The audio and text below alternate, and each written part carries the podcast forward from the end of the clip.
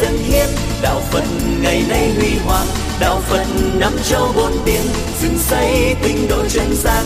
Đạo phật ngày nay dâng hiến. Pháp âm Đạo Phật ngày nay, hân hạnh giới thiệu đến quý vị bài Pháp thoại Độ người khác đạo. Tức Kinh Trung Bộ, Bài số 56 Kinh Ubali, Do Thầy Nhật Từ giảng tại Chùa Xá Lợi, Ngày 17 tháng 12 năm 2006 Kính mời quý vị lắng lòng nghe. Kính thưa toàn thể quý thiên hữu tri thức, Nội dung căn bản của bài kinh 56 Kinh Ubali thuộc Trung Bộ Kinh, Dạy chúng ta về nghệ thuật độ người khác đạo. Đây là một bộ kinh ờ, trình bày một cách ờ, trực tiếp về à, kinh nghiệm đối thoại liên tôn giữa Đức Phật Thích Ca và các đồ đệ của à, đạo ni kiền tử tức là đạo lõa thể. Công việc hóa độ những người khác tôn giáo rất khó khăn là bởi vì à, trong bối cảnh dân hóa lúc bây giờ những người uh, khác tôn giáo với những hoạt động về um, tôn giáo và tín ngưỡng đã thu hút số lượng lớn quần chúng. Thay thế một gốc rễ văn hóa tôn giáo mới vào trong mảnh đất tâm của những người đã có sẵn đó là một thách đố. Hoạt động đối thoại liên tôn diễn ra hàng ngày hàng giờ giữa đồ đệ các tôn giáo và giữa các vị lãnh tụ của các tôn giáo. Mục đích đối thoại liên tôn theo quan điểm của nhà phật không phải là để đi tìm kiếm các uh, linh hồn mới để kết nạp họ trở thành tín đồ của đạo phật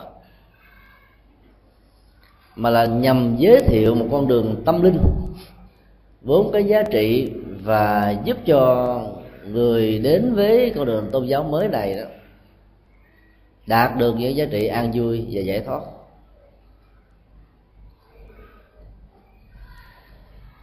Do đó à, bản chất của đối thoại liên tôn là một kinh nghiệm. Chúng ta có thể học được à, một cách rất là trực tiếp từ những gì mà đức phật đã hóa độ.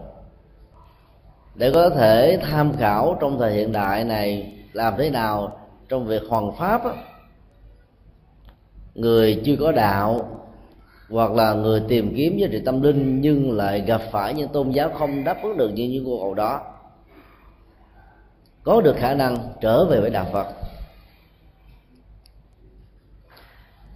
Câu chuyện đối thoại liên tôn này phát xuất từ à, một tình huống là một vị gia chủ có uy tín và lỗi lạc ở trong à, cộng đồng của à, đạo lõ thể,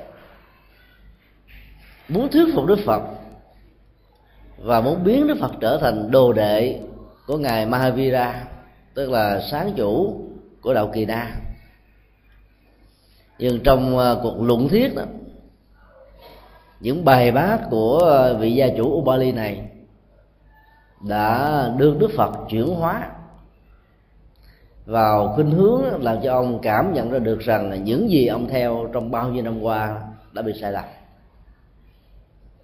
nhờ tiềm năng giác ngộ vốn có, cho nên ông đã sớm thức tỉnh và phát nguyện trở thành đệ tử của Đức Phật.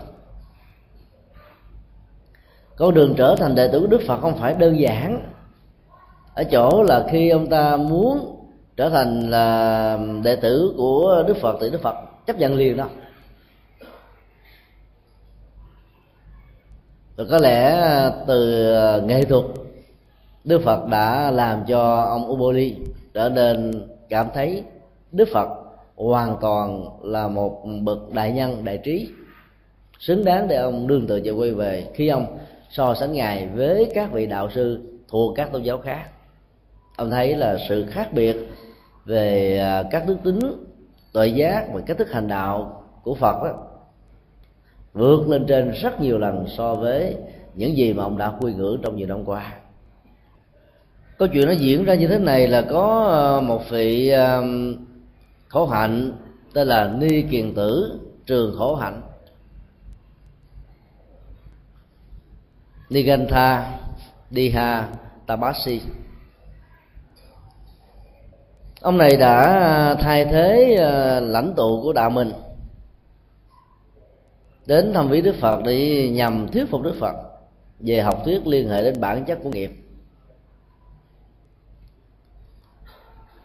Đức phật đã đặt câu hỏi một cách trực tiếp rằng là người sáng tạo ra đạo kỳ đa có chủ trương như thế nào, rằng bao nhiêu yếu tố để tạo thành một nghiệp được gọi là ác và xấu, và diễn tiến của nghiệp ác xấu đó như thế nào.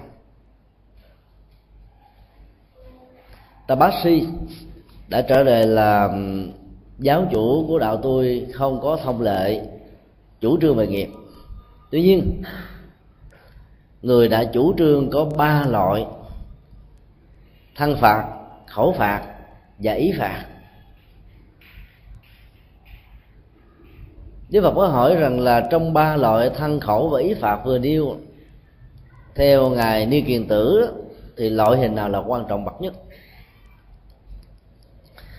Ta bác sĩ đã trả lời rằng là ba loại hình này là khác nhau hoàn toàn nhưng thân phạt đó, có gì quyết định vì à, năng lực hành động của nó lớn và rõ ràng cũng như là cụ thể ảnh hưởng và tác động đến đời sống của con người hơn là ý phạt và khổ phạt.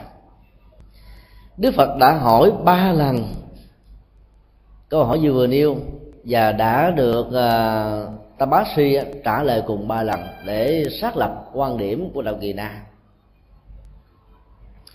ở đây à, chúng ta mở ra một dấu ngoặc đơn nói về chữ phạt ở trong à, nền tảng văn học kinh thánh của đạo kỳ na. Trong tiếng Bali nó được gọi là danda nghĩa đen của nó là một cây sôi để trừng phạt những người bị lỗi lầm.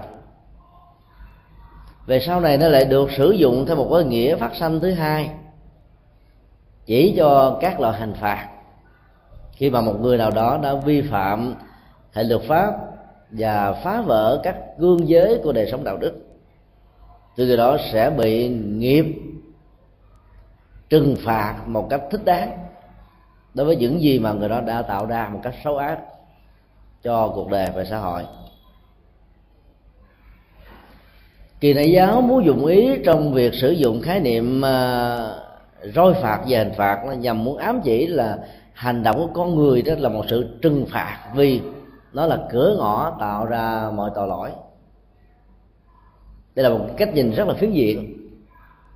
Mặc dầu nó có giá trị hỗ trợ cho người ta từ bỏ những đời sống ác độc, những hành vi bất thiện, nhưng cường điệu quá và quy trách nhiệm toàn bộ nỗi khổ niềm đau à, do hành động của con người như là một loại sự trừng phạt đó thì lúc đó, đó theo nhà Phật đạo kỳ na đã bỏ quên đi vai trò rất quan trọng của ý thức.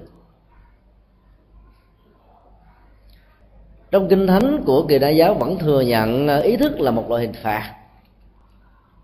Hành động của thân là một loại hình phạt. Ngôn ngữ được sử dụng như là một loại hình phạt nhưng thân thể là một loại hình phạt lớn nhất.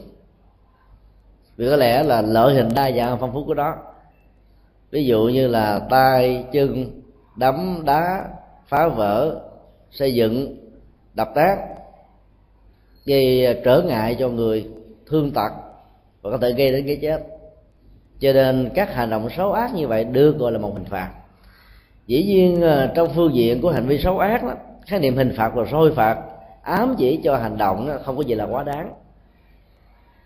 Nhưng vấn đề đặt ra là là đâu phải người nào cũng có những hành vi xấu ác như vừa nêu thì trong tình huống những hành động thiện tích cực hoặc là trung tính chẳng lẽ vẫn liệt kê chúng vào loại hình phạt?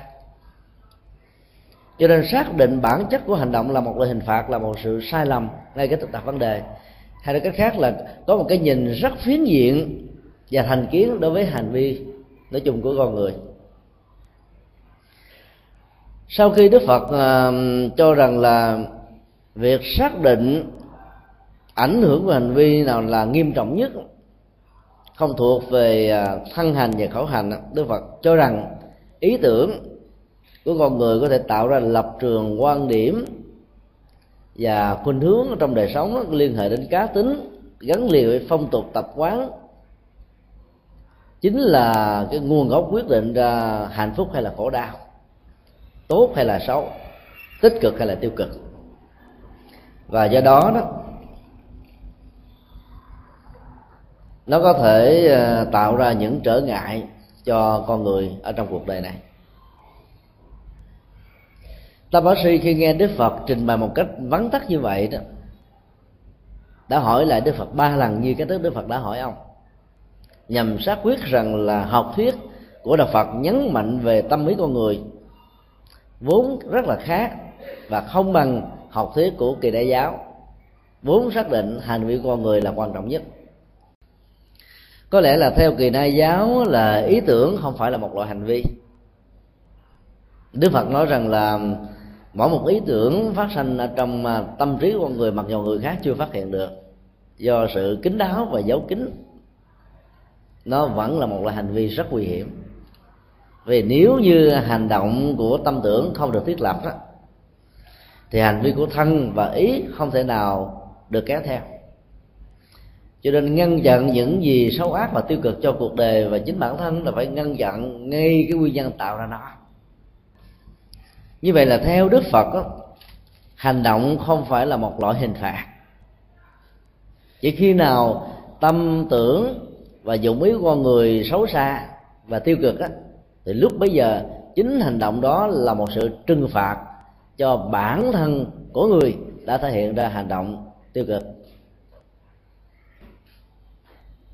Từ góc độ này à, chúng ta có thể xác định rằng là đạo phật không bao giờ cho rằng con người chính là kẻ thù của con người. Chẳng hạn trong chiến tranh các chiến sĩ à, phải giết lẫn nhau. Bằng không đó, họ sẽ bị đối thủ giết. Đứng trước cái chết sanh ly tử biệt như vậy đó người không có kìm được dòng cảm xúc có thể à, khởi lên những ý tưởng sân hận và muốn trả thù. Những người đã gây cái chết cho người thân của mình.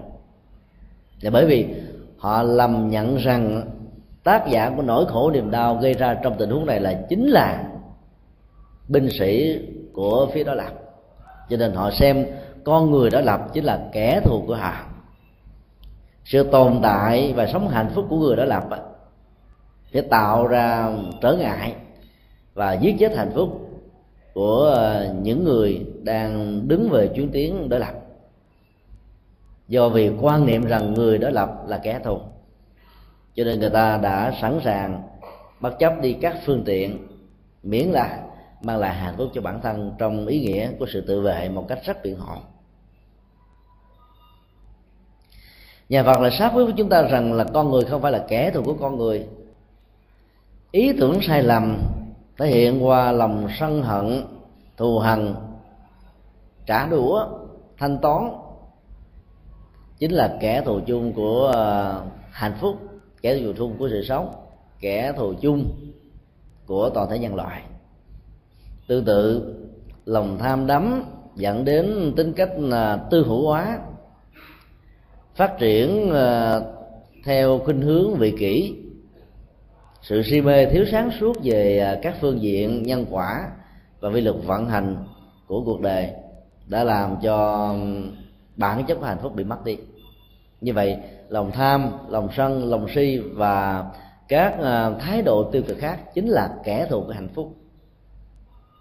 Con người được đạo phật quan niệm trong tình huống này giống như là con lật đật, bị ý thức lôi kéo.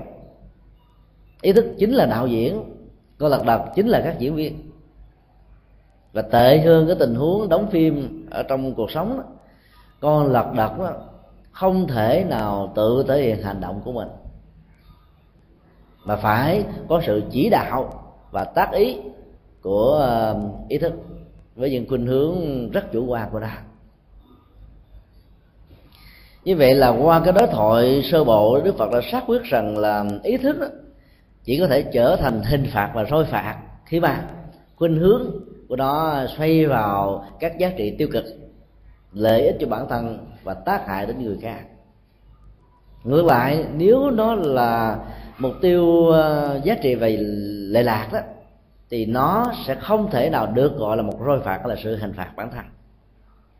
Cho đâu đó đức phật có một cái nhìn rất là dứt khoát và không lâm nhận vai trò vị trí của nó đến độ cương điệu nó như là một loại hình phạt đã làm cho rất nhiều hành giả của kỳ đại giáo đó ứng xử một cách rất tiêu cực đối với thân phận của họ. Nghĩa là họ mặc áo không khí. Vì nghĩ rằng là thân này là roi phạt của hạnh phúc. Thân này là hình phạt của ờ, hạnh phúc. Cho nên họ phải đi vào cái thân phận này để cho các hình phạt đó không làm ảnh hưởng đến cái gì hạnh phúc thường ngày của họ có quan niệm sai lầm dẫn đến các hành vi sai lầm. Chủ trương sai lầm dẫn đến tính cách vô giá trị trong sự dấn thân. Do đó chúng ta phải hết sức thận trọng trong vấn đề xác lập ra lập trường quan điểm, khuynh hướng đời sống của mình. Vì điều đó quyết định hạnh phúc hay là khổ đau. Có một cuộc đàm thoại rất ngắn. Tabisa được mệnh danh là nhà khổ hạnh, đã không cảm thấy rằng mình có đủ năng lực để thuyết phục Đức Phật cho nên mới trở về gặp thầy của mình là ngài Ni Kiền Tử. Trình bày lại đầu đuôi hết sự kiện và nội dung của cuộc đối thoại liên tôn vừa nêu. Lúc đó đó, ngài nghi điện tử mới hỏi với tất cả hội chúng có mặt lúc bây giờ là trong đây có ai có đủ năng lực đi thuyết phục và biến sa môn Gotama trở thành đệ tử của ta hay không?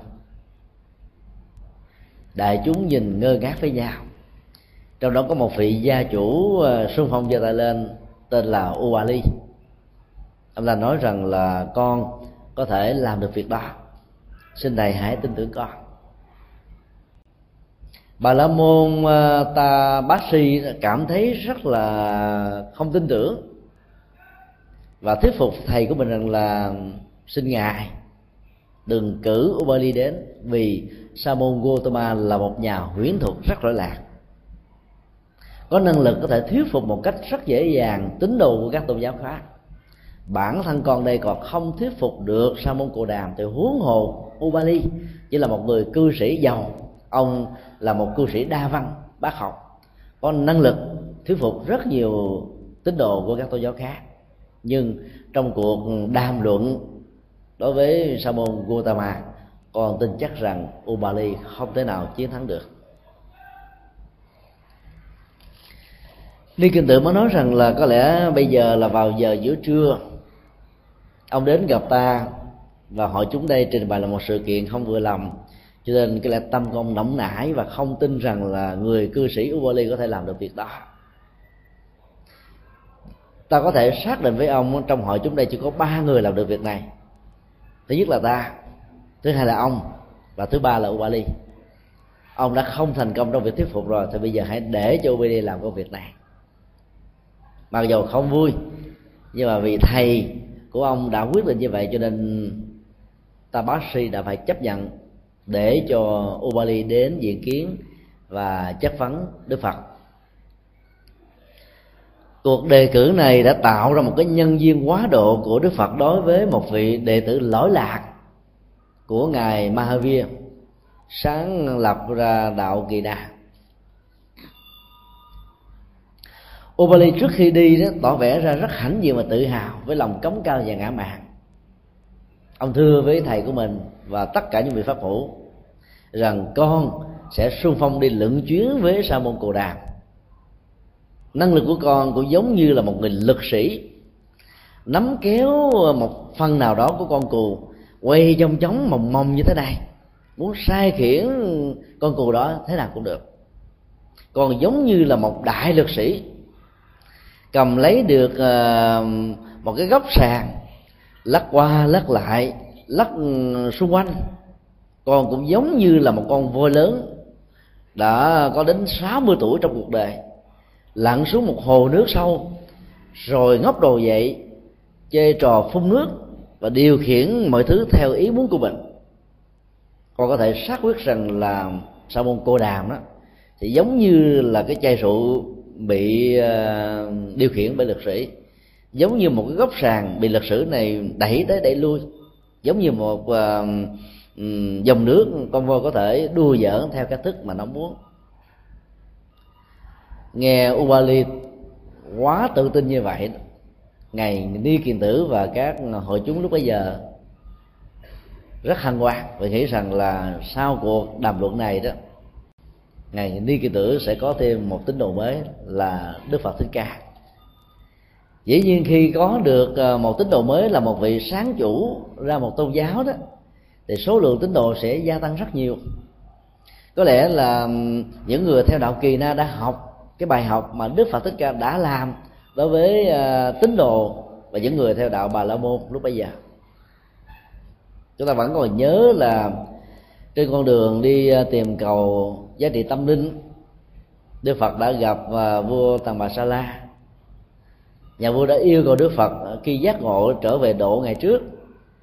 Đức phật mặc dù đã hứa, nhưng sau khi giác ngộ là không độ ông, ngược lại là độ năm anh em kiệt nhận nương tức là độ năm vị bà la môn lỗi lạc. Độ một người bạn trở thành một người học trò là việc rất khó. Đức phật đã làm thành công khi có năm vị đồng tu này à, trở thành à, năm vị đồ đệ đó, như là thế tôn đã có à, tả phù hữu bậc sau đó ngài lại độ năm anh em ca diếp tức là năm ba anh em ca diếp là ba vị bà la môn lỗi lạc nhất lúc bấy giờ. Thì ngài lại có thêm được một ngàn đồ đệ từ ba anh em này. Ảnh hưởng uy tín của ba anh em ca diếp rất lớn. Đã làm dao động cả cái vương thành của bà la môn giáo tại sao? Những người bà la môn lỗi lạc đại diện truyền thống văn hóa mới này lại có thể bị thuyết phục bởi một vị sa môn rất là trẻ trung. Như là thế tôn lúc đó, thầy nam tông mới 35 tuổi, thầy bắc tông mới có 30 tuổi thôi.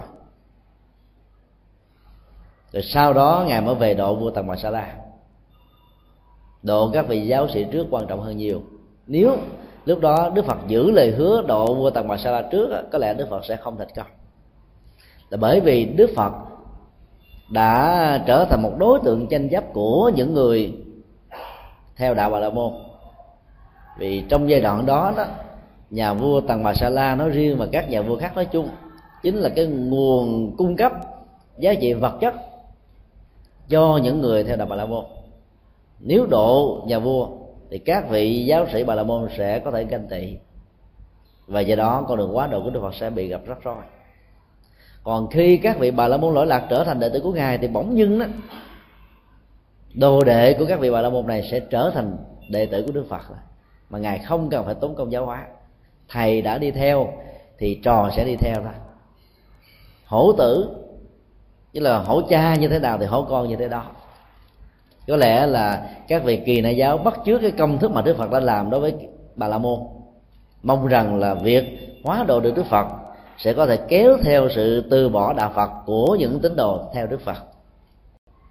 Nhưng họ đã đánh giá quá thấp đức phật và đề cao bản thân mình quá nhiều, cho nên dẫn đến một sự sai lầm nghiêm trọng, mất luôn cả vốn lẫn lời vì cử đi một à, nhân vật lỗi lạc nhất, đại diện cho giới cư sĩ trí thức của bà la môn, khi vị này đã trở thành đệ tử của đức phật rồi đó thì cái ảnh hưởng của kỳ đại giáo hoàn toàn bị à, bị trao đảo.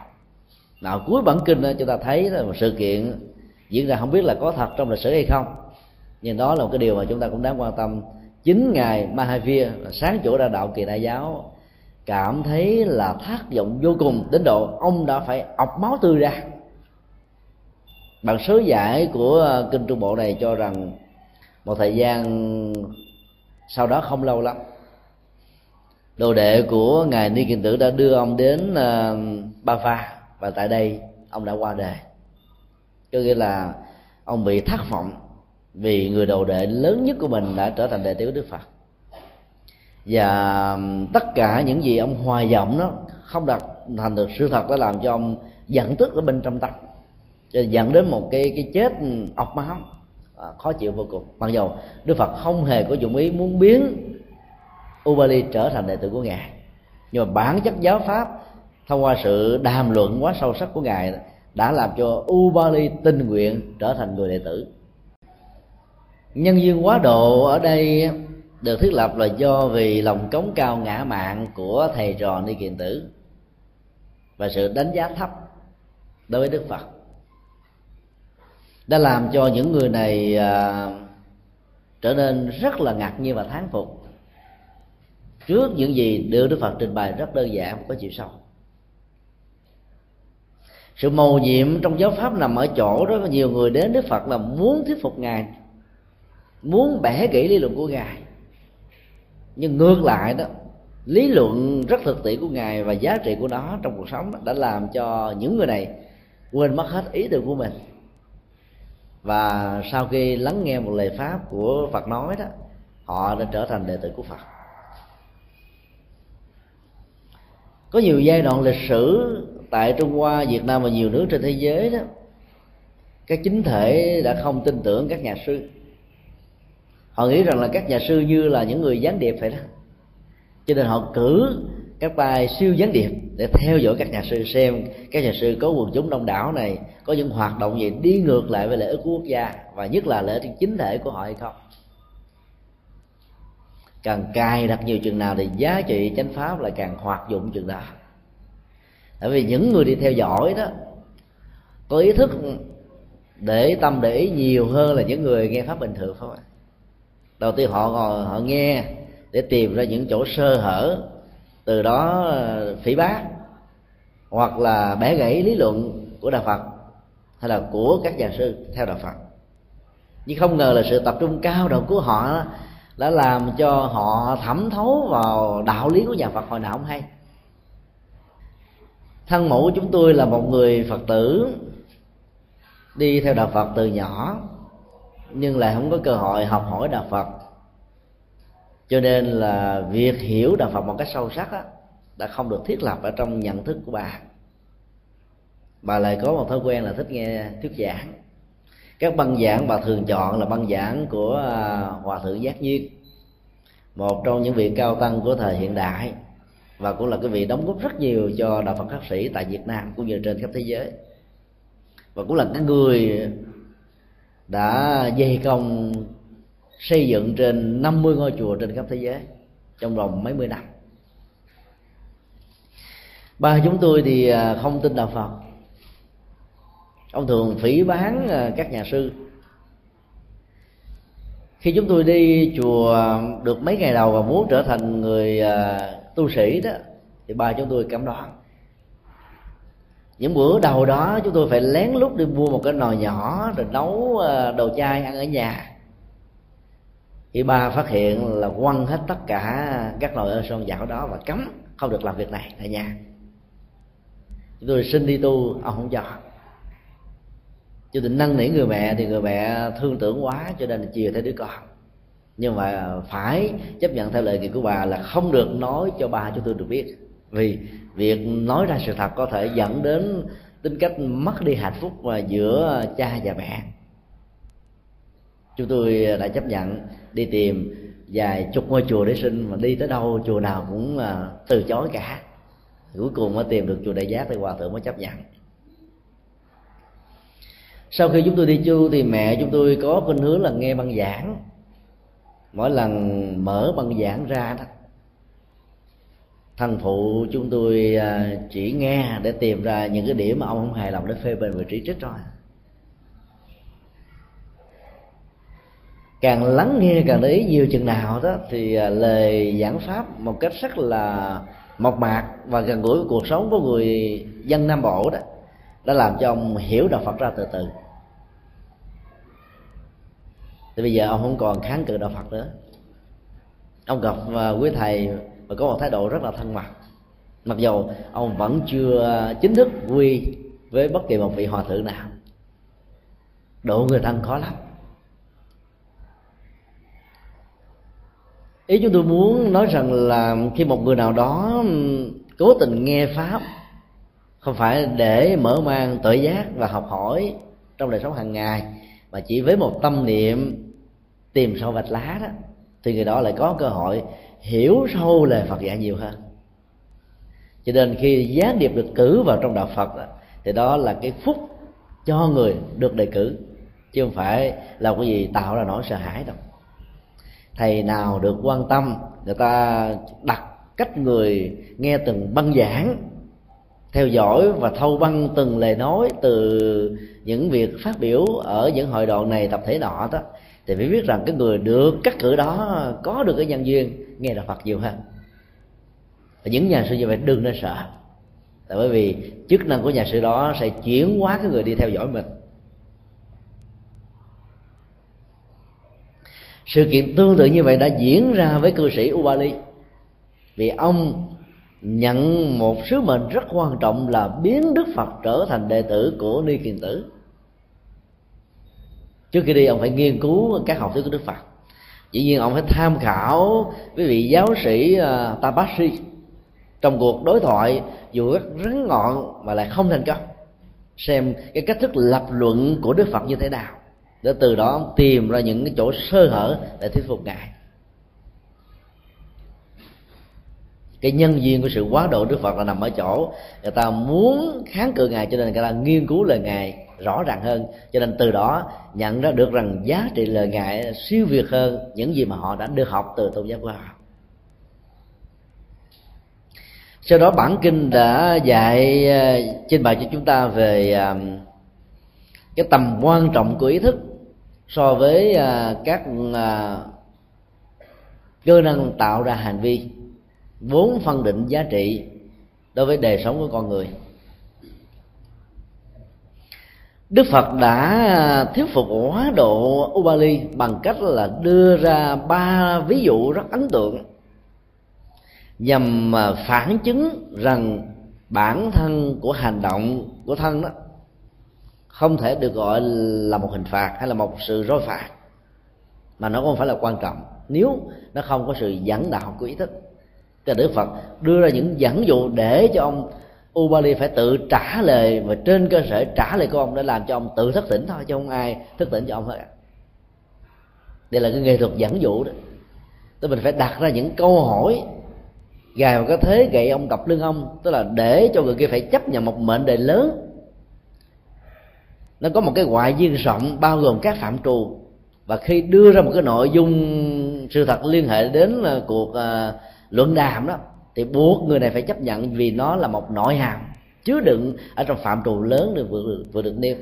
Nếu phạm trù lớn là một nguyên lý thì các hệ luận được đúc kết từ nguyên lý này đó phải được chấp nhận một cách kéo theo. Nếu định lý đó là đúng thì các hệ luận phải được gọi là đúng.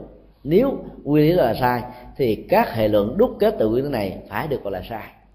Đức Phật đã sử dụng cái công thức đó bằng ba loại ví dụ làm cho Ubali phải sáng mắt và thức tỉnh. Ví dụ thứ nhất về à, bản chất của nước lạnh gắn liền với à, phương thức hành trì của kỳ đại giáo. Kỳ đại giáo cho rằng là ở trong nước lạnh đó, các loại vi trùng là có cái cơ hội để tạo ra sự sống. Nước sôi nước nóng vi trùng chết hết trơn cho nên người theo kỳ đại giáo không bao giờ uống nước lạnh không bao giờ tắm nước lạnh không bao giờ sử dụng nước lạnh. Là phải sử dụng cái loại nước ấm ấm ví dụ như là nước đã có um, à, ánh sáng mặt trời chiếu rọi vào rồi thì các loại vi trùng này có thể bị chết đi rất là nhiều.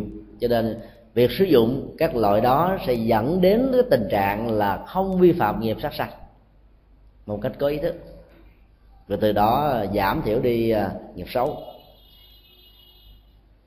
Đức Phật mới đưa ra một ví dụ sấy vào ngay cái trọng tâm phương pháp hành trì của những người theo à, kỳ đại giáo. Tôi xin hỏi cư sĩ Uberly như thế này. Nếu như một người ni kỳ tử nào đó bị bệnh tật và khổ và đau rất nhiều từ cái bệnh tật này, theo lời đề nghị của các bác sĩ và các y sĩ lúc bây giờ là họ phải sử dụng những loại nước mát và lạnh thôi. Nhưng họ không được phép sử dụng. Họ phải sử dụng nước nóng. Do cái chứng minh đặc biệt đó và sự kiên cử theo tôn giáo này đã làm cho mạng sống của họ bị kết thúc sớm hơn. Sau khi qua đời thì tôi xin hỏi ông đó, họ sẽ tái sanh vào cảnh giới nào? Đây là một câu hỏi à, rất là lắc léo và khó trả lời lắm đó. Ubali mới nói rằng là thưa sa môn Cồ Đàm cảnh giới có tên gọi sau đây chính là nơi mà những người vừa chết đó tái sanh về. Đó là trời ý trước thiên. Ở trong tiếng Bali gọi là Mano Satta và ông đã đưa ra một lời lý giải rất đơn giản là bởi vì họ chấp trước vào ý thức. Cho nên trạng thái mạng chung của họ phải gắn liền với một cảnh giới mà bản chất của sự chấp trước này trước khi qua đời và cái cảnh giới đó nó phải có một cái mẫu số chung về cộng nghiệp. Do đó họ không còn cách nào khác là phải sanh về cái cảnh giới là ý trước thiên mà thôi. Đức phật mới à, giải thích cho ông, khi nãy ông đến đây đó ông đề nghị tôi và ông hãy bắt đầu cuộc tranh luận bằng những gì rất thực tiễn và tôn trọng lẫn nhau trên những sự hiểu biết và những sự kiện có thật. Tôi nhìn thấy được rất rõ rằng là trong lời trả lời của ông và học thuyết mà ông đưa ra của ngài ni kiên tử đó, nó có một cái gì đó à, không tương thích với nhau. Hay một cái khác là nó rơi vào trạng thái là tự ngữ tương vi tức là mâu thuẫn trước và sau về nội dung mà ông đã vừa trình bày. Ubali cảm thấy rất là ngạc nhiên, nói rằng là tôi đâu có nói gì là mâu thuẫn về học thuyết của tôi đâu. Đức Phật có nói lặp lại như thế này, khi nãy ông bảo tôi rằng, ngài Ni Kinh Tử, người sáng lập ra đạo kỳ na giáo cho rằng thân thể hay là hành vi của thân thể chính là một hình phạt và nó là quan trọng nhất vì nó có thể tạo ra nỗi khổ niềm đau. Nhưng mà bây giờ đó thông qua cái uh, sự kiện tôi vừa trình bày ông lại xác quyết rằng là cái người chết đó sẽ tái sanh về cõi trời gọi là trước thiên. Và một cách gián tiếp ông đã thừa nhận vai trò của ý thức trong tái sanh rất quan trọng. Vì do tâm ý nó bị vướng chấp cho nên nó tái sanh về một cảnh giới đó, vai trò của ý thức vướng chấp này nó được xem như là một cái gì đó nổi cộm nhất cho nên mặc dầu phủ định ý thức và không cho rằng ý thức quan trọng, nhưng trên thực tế đó, thì đạo kỳ đà đã cho rằng ý thức đã quyết định cái tiến trình tái sanh, cho nên nó phải là quan trọng hơn cả. Khi nghe đức phật lập luận như vậy, cư sĩ ubali không trả lời được. Bởi vì nó quá rõ ràng như vậy rồi. Người theo kỳ na giáo đã chủ trương ờ, phải à, tôn trọng mạng sống của các loài vi trùng. Huống hồ là mạng sống của con người và các loài động vật. Có lẽ kỳ na giáo là tôn giáo đầu tiên và duy nhất trên thế giới cho đến ngày nay. Đã chủ trương ăn chay một cách là tuyệt đối nhất từ lúc dẫn đến là cực đoan nhất. Họ không mặc bất cứ một loại áo quần nào cả. Bởi vì họ nói đó vào mùa đông giá rét đó, thì các loại áo quần với sự ẩm thấp sẽ là nơi sinh ra các loại vi khuẩn và côn trùng nhìn bằng mắt không thể thấy. Cho nên, theo một cách thức gián tiếp, họ sẽ giết chết các loại vi trùng vừa được hóa sanh này. Do đó, họ tu tập giữ cái cách trạng thái tự nhiên khi mà cha mẹ giới thiệu họ trong cuộc đời như thế nào thì họ giữ nguyên như vậy. Những người tu theo đạo kỳ đại giáo có sức khỏe khá đặc biệt và giờ sự hỗ trợ ờ, của loại nước tro đó họ trét tô lên toàn thể thân thể. Nước tro nó lại có cái chức năng nó làm cho các lỗ trung nông bị đóng bít lại. Cho nên là khí hậu lạnh bên ngoài không xâm nhập vào trong cơ thể thông qua làn da. Và thứ hai cái nhiệt lượng do vì các lỗ chân lông và làn da này bị đóng bít đó, cho nên cái nhiệt lượng trong cơ thể nó được gia tăng. Thì cộng với cái phương pháp thiền quán của họ để làm cho họ có thể khống chế được cái cơn lạnh. Giá rét vào mùa đông như ờ, tháng 12 như hiện tại này có nhiều nơi ở miền Bắc quán độ đó nó xuống còn âm độ đó, và có tiếu rê ấy thế mà họ vẫn ngồi thiền trong trạng thái không có một cái áo quần nào cả. Họ vẫn chịu được. Đó là điều rất khó làm. Nhưng rất tiếc là phương pháp hành trì của họ đó quan niệm về tầm quan trọng ờ, đặt nặng vào trong thân và liên hệ đến cái giới à, không sát hại các loại vi trùng để làm cho họ đánh mất đi cái cửa ngõ đạt được giá trị an vui hạnh phúc ở trong đời hiện tại này. Bởi vì cái cơn giá lạnh và mùa đông đã làm cho rất nhiều hành giả của kỳ đại giáo bị bệnh tật. Tuổi thọ họ bị giảm thiểu họ bị chết thiểu vì họ phải kháng cự lại một cái sức lạnh quá mức thay vì đến mùa lạnh đó, người ta mặc à, áo ấm rồi có à, củi sửa lưỡi cho nóng chống lại cái cơn lạnh bên ngoài thì họ phải dùng đến cái năng lượng trong cơ thể. Và do đó những người theo đạo kỳ đại giáo hiếm khi nào mập mạp lắm.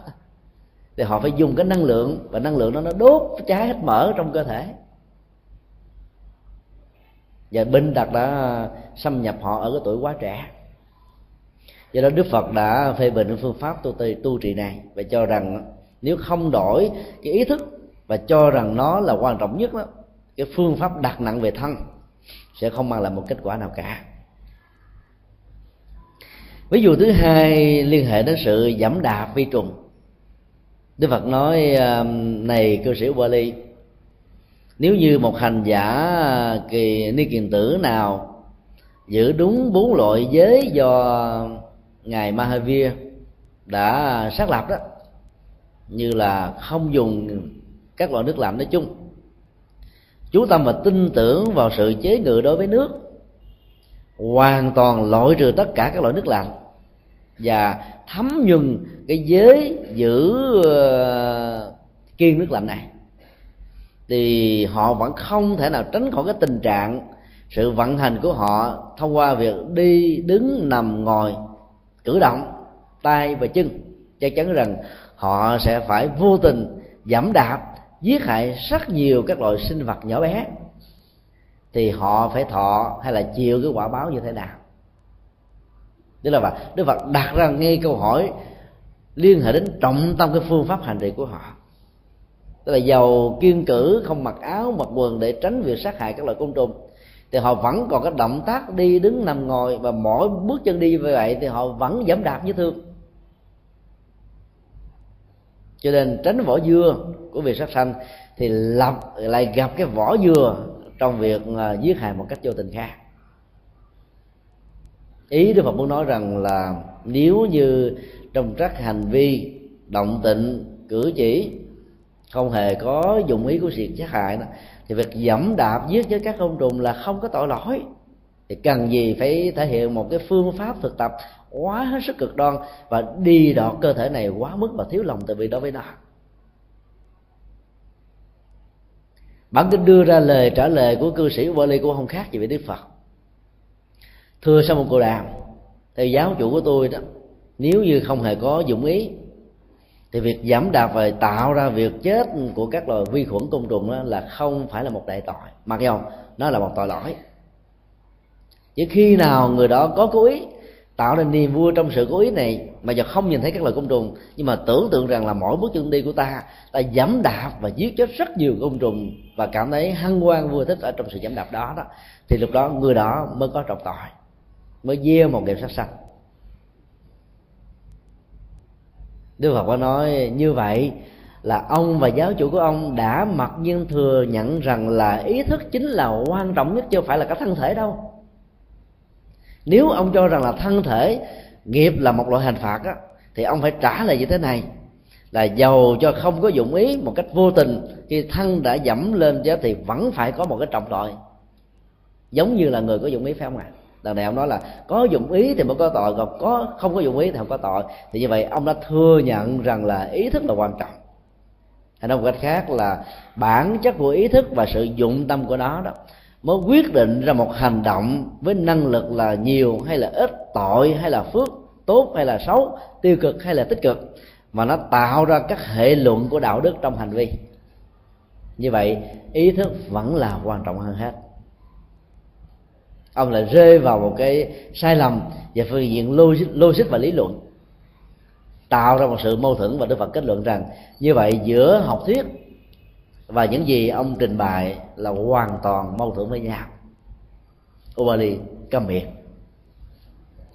Ví dụ thứ ba, Đức Phật đưa ra một sự kiện liên hệ đến à, Na Lan Đà là một vùng đất trù phú và dân cư rất đông đúc. Nó là trung tâm văn hóa tâm linh, cũng là trung tâm giáo dục nổi tiếng nhất trong thời đại trước Đức Phật và ngay thời Đức Phật lúc bây giờ. Nghe nói như thế này là có một người à, kiếm sư rất nổi tiếng về việc đánh kiếm. Bất cứ một cuộc à, đấu kiếm nào, ông vẫn là người chiến thắng.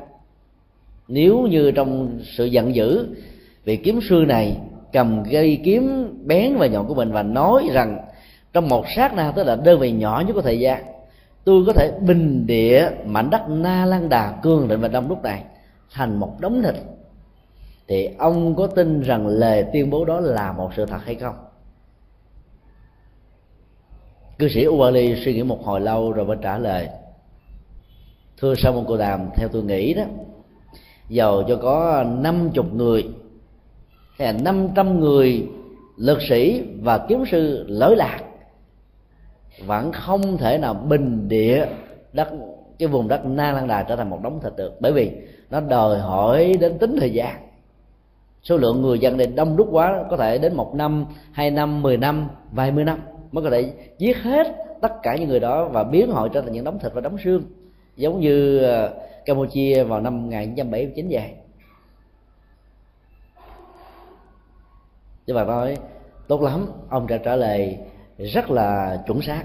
Tôi xin hỏi ông thêm một cái câu hỏi kế tiếp. Nếu như có một vị sa môn hay là bà la môn nào đó có phép thần biến một cách rất là lạ luôn.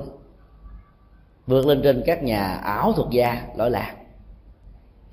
Sử dụng cái thần lực của của họ, và họ nói rằng là tôi có thể làm cho na lan đà này trở thành tro tàn với một cái tâm niệm của lòng sân. Thì ông có tin rằng là người sa môn và bà la môn có thần biến đó có thể làm được hay không? Không cần suy nghĩ. Ubali đã trả lời là thưa sa môn cồ lạc dầu cho có 50 mảnh đất như na lan đà này, những người à, có phép thần có thể biến cái mảnh đất này trở thành bên địa, chỉ cần có một lòng sân khởi lên thôi. Huống hồ là dùng na lan đà này chẳng phải là quá lớn bây giờ dân cư của nó khá đông đúc. Đức Phật có nói, cảm ơn ông đã trả lời rất là chuẩn xác như tôi xin à, giải thích cho ông thấy hai sự giải thích của ông và nội dung cái câu ví dụ được đưa ra đó hoàn toàn đối lập lại với học thuyết của thầy ông mà ông đã đại diện để trình bày khi nãy. Đó là thân nghiệp là một loại hình phạt một quan trọng nhất trong tất cả các loại hành động. Trong loại ví dụ đầu đó, ông đã thừa nhận rằng là giàu cho có ý thức chủ quan và sống duy lý, duy trí. Một kiếm sư không thể nào bình địa tất cả các cư dân ở trên mảnh đất na lan đà trở thành các đống thịt và xương. Vì việc đó đòi hỏi đến tính thời gian. Cho nên ý thức của con người là một một điều. Và sự thật đạt được từ ý thức đó là một chuyện hoàn toàn khác. Nó có thể có những cái tình huống là hai cái này nó tương thích với nhau, tức là muốn và sự đạt được từ sự muốn này đó nó diễn ra. Nhưng nếu như ờ, phương tiện và sự kiện diễn ra không tương thích đó, thì ý muốn đó mãi mãi có thể song hành với hiện thực. Như là nó không bao giờ gặp nhau. Hay nói cách khác là ước muốn và hiện thực đó, nó có một khoảng cách rất lớn. Phải thể hiện đúng phương pháp thì ước muốn đó mới mang lại sự hài lòng cho chúng ta như vậy, ông vẫn phải thừa nhận rằng là ý muốn của người lực sĩ và kiếm sư rất là quan trọng. Nhưng vì cái năng lực của người đó có giới hạn, tức là hành động của người đó có giới hạn, cho nên vẫn không thể à, là biến na lan đà với số dân cư đông đúc trở thành một đống tro tàn với sự chết của tất cả các cư dân. Tức là hành động là một chuyện và ý thức là một chuyện khác cho nên bản chất của hành động của thân vẫn không thể nào biến sự kiện ước muốn này trở thành một sự thật. Cho nên nó không thể nào được gọi rằng thân thể và hành động của nó là quan trọng hơn hết. Trong ví dụ thứ hai, ông đã thừa nhận rằng là một người có phép màu đó, với những loại thần biến, thì bình địa cả 50 lần như năng đạt còn được huống hồ là một năng lan đà đơn giản như thế này với một điều kiện rất đơn giản là họ phải có lòng sân hận. Thì nhất niệm sân tâm khởi, bá dạng chứa môn khai. Đây là câu tuyên bố ở trong kinh hoa nghiêm của đạo phật đại thừa. Chỉ cần à, một ngọn lửa của lòng sân trỗi lên thôi, đừng khinh thường nó. Nó có thể là một que diêm, một à, điếu thuốc lá, hay là một cái à, sẹt lửa do sự cọ, chạm của à, của điện thôi. Có thể làm cho cả một vùng đất đó trở thành cho và bụi. Tối qua vào lúc à, 8 giờ hơn, khu chợ lớn quy nhơn đã bị phát hỏa do điện chạm mạch trong vòng có một tiếng rưỡi đồng hồ thôi, cái khu chợ lớn nhất của tỉnh này đã trở thành tro và bụi tiêu đốt hết tất cả mọi thứ trong đó. Đức Phật đã từng dạy chúng ta trong kinh Tăng Chi rằng là đừng khinh thường những cái nhỏ vì không có cái nhỏ là không bao giờ có những cái lớn.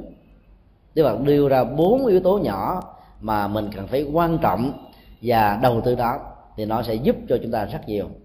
Đừng khinh thường một chú tiểu nhỏ vì không có chú tiểu nhỏ thì đâu có các hòa thượng cao tăng cho nên, thay vì chỉ cúng hỗ trợ cho các vị hòa thượng thì phải hỗ trợ cho những vị mới bắt đầu tập tu. Vì các hạt giống đó cần đến sự chăm sóc của chúng ta rất nhiều. Và trên thực tế là quý phật tử chỉ muốn cúng cho các hòa thượng thôi. Các chú tiểu thì bỏ lăn, bỏ lóc, không qua tầm thế. Thậm chí, các hòa thượng chia cái phần cúng dường đó cho các chú tiểu. Biết được á, quý phật tử đôi lúc còn không vui đó. Ở quận 8 có một vị hòa thượng đã qua đời cách đây gần 10 năm tên tuổi và hành vi của hòa thượng này ai cũng biết ở trong thành phố Hồ Chí Minh đó. Vì hòa thượng đó là một vị đạo cao đức trọng. Cho nên các lễ cúng dường trai tăng tại Sài Gòn này đều thỉnh ngài đến chứng minh. Ngài đều nhận hết, thậm chí một ngày ngài đi ba, bốn ờ, cái lễ trai tăng khác nhau người ta tưởng ngài chạy xô nhưng không phải. Sau khi nhận những ờ, tặng phẩm cúng dường của đàn na tính thí đó khoảng chừng vài tháng một lần ngài mở cái hội là đại trai tăng. Ngài mời từ hòa thượng cho đến chú tiểu, từ ông thầy cho đến sư cô. Tế để cúng dường và trong lễ cúng dường đó, ngài chia tặng phẩm này ra một cách đồng đều. Ai cũng có một phần nhận giống nhau. Hòa thượng cũng nhận bằng như là một chú tiểu. Một vị cao tăng cũng nhận bằng như là một vị sa di ni. Không có phân biệt đối xử gì hết và do đó hòa thượng đã đặt cái lễ cho tăng, đó là đại lễ trai tăng. Chưa từng có ở trong nước việt nam lúc đầu người ta tưởng rằng là tới lễ trai tăng này chắc có lẽ là phẩm vật nè à, tứ vật dụng nè. Mọi thứ đó là nhiều lắm, các đại gia chủ đầy dãy hết trong ngôi chùa. Trên thực tế, hòa thượng chính là đại thế chủ luôn. Vì cái tấm lòng của hòa thượng lớn lắm.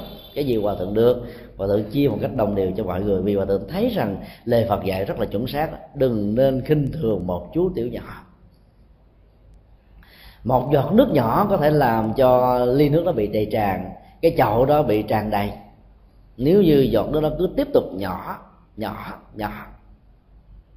Hay nói một cách khác, ý đức phật muốn nói là cái nỗ lực đều đặn đi. Mỗi ngày một ít, mỗi ngày một ít thì mình sẽ được ừ, cơ hội làm rất nhiều việc khác nhau. Có nhiều người nói, nếu tôi trúng số độc đô đắc tôi sẽ cắt một ngôi chùa.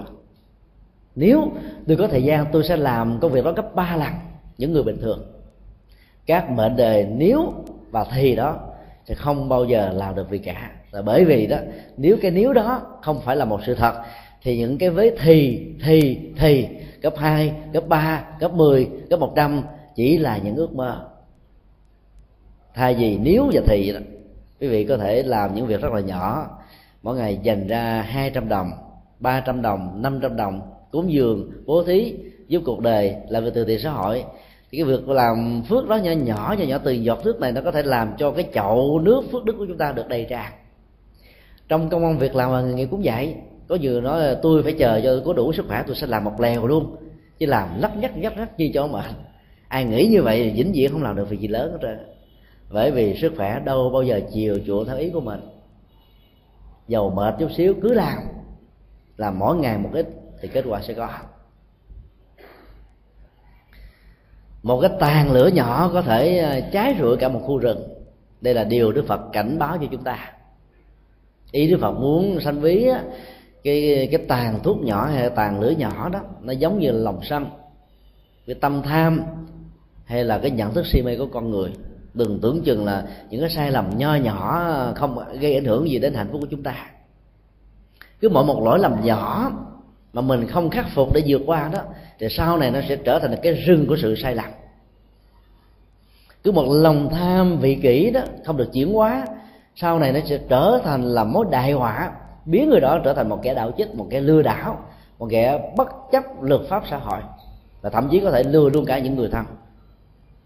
Một lòng si mê thiếu sáng suốt nhỏ nhỏ nếu không được uh, chữa trị đó nó có thể làm cho người này biến cái sai cho thành cái đúng bảo thủ cố chấp vào những gì mà mình dấn thân không mang lại kết quả.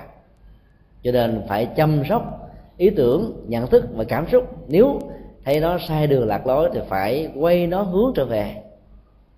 Và yếu tố thứ tư là đừng khinh thường một em bé nhỏ. Vì không có thế hệ của các em bé thì không có thế hệ của người lớn. Không có thế hệ của tiềm năng thì không có thế hệ của hiện thực. Muốn có hiện thực hãy chăm sóc tiềm năng.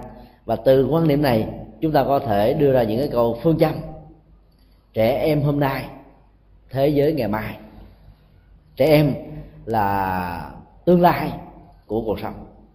Do đó muốn cho cuộc đời này ngày càng tươi tắn ngày càng đẹp ngày càng rạng rỡ đó thì phải đầu tư cho thế hệ trẻ. Và do đó cha mẹ và các thầy đi trước đó, phải tạo cái quyền được ăn học một cách đến đến chốt cái quyền được hưởng các giá trị đạo đức, cái quyền được tắm mát trong giá trị tâm linh và do đó cha mẹ và những người đi trước phải có trách nhiệm hướng dẫn con em của mình vào học đường, vào tôn giáo, vào đời sống đạo đức để họ có thể mang lại lệ lạc cho chính bản thân họ trong tương lai. Và do đó, thông qua đó, họ có thể làm lệ lạc cho cuộc đời.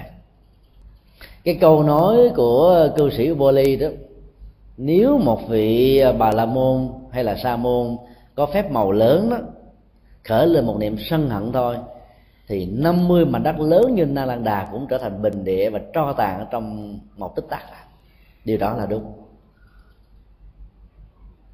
Quan sát vào những thước phim ở trên uh, cái đài Discovery thế giới đó đây đó.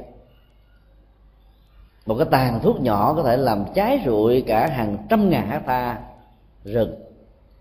Năm ngoái uh, mùa nóng các cái ờ, rừng ờ, trồng của Hoa Kỳ và đặc biệt là ở California đã bị đốt cháy chỉ vì một tàn thuốc nhỏ thôi.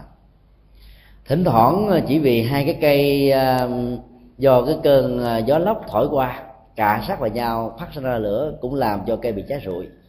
Cho nên đến mùa nắng đó, chính phủ của các bang này đã phải cảnh báo cho những người dân và cảnh báo các cơ quan an ninh hãy phòng hộ rừng vì việc cháy rừng có thể dẫn đến những tai họa không lường trước được. Do đó không thể là xem thường. Mỗi một niềm uh, suy nghĩ tư duy uh, sân hận của con người đó nó đốt hết tất cả những rừng công đức. Nó là cái cửa ngõ mở ra sự chướng ngại và nó đốt hết tất cả những phước báo người đó làm trước đó. Khi nóng giận lên người đó có thể đập phá hết tất cả cốc cằn ví dụ như một người làm phước báo rồi ai trồng gậy bánh xe, làm cho người này chán nản, thất vọng vì sự ganh tị thôi. Do vì sân hận mà không kiềm chế được, cho nên người đó nói rằng là tất cả cái đồ ờ, cái đồ ma đồ quỷ là phật sự mà nói đồ ma đồ quỷ. Tôi không thèm nữa, anh muốn làm làm đi. Cái niệm sân hận đó đã làm cho sự nuối tiếc đã diễn ra, và nuối tiếc là một năng lực đối lập với những gì mà chúng ta đã làm. Nếu việc làm đó là việc tốt thì sự nối tiếc chính là lửa đốt cháy rụi hết tất cả những cái tốt để trở thành cho bụi. Thì trong một tình huống việc làm tiêu cực á kéo theo sự nuối tiếc đó, thì lửa nuối tiếc này sẽ thiêu cháy hết tất cả những quả báo xấu của nó không còn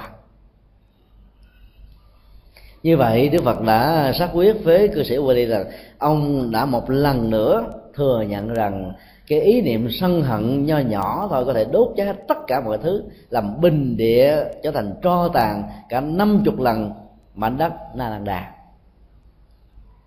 ở trong lời trả lời của ông đâu có nói thông qua sự ngụ ý rằng là hành động của tay, của chân, của đập phá là làm cho na lan đà với cái sức chứa gấp 50 lần của nó như vậy, bị bình địa và cho tàn đó vẫn nói là với điều kiện là lòng sân khởi lên thì tất cả có thể dẫn đến sự chiến tranh, tàn phá tan thương, giết hại, đau thương.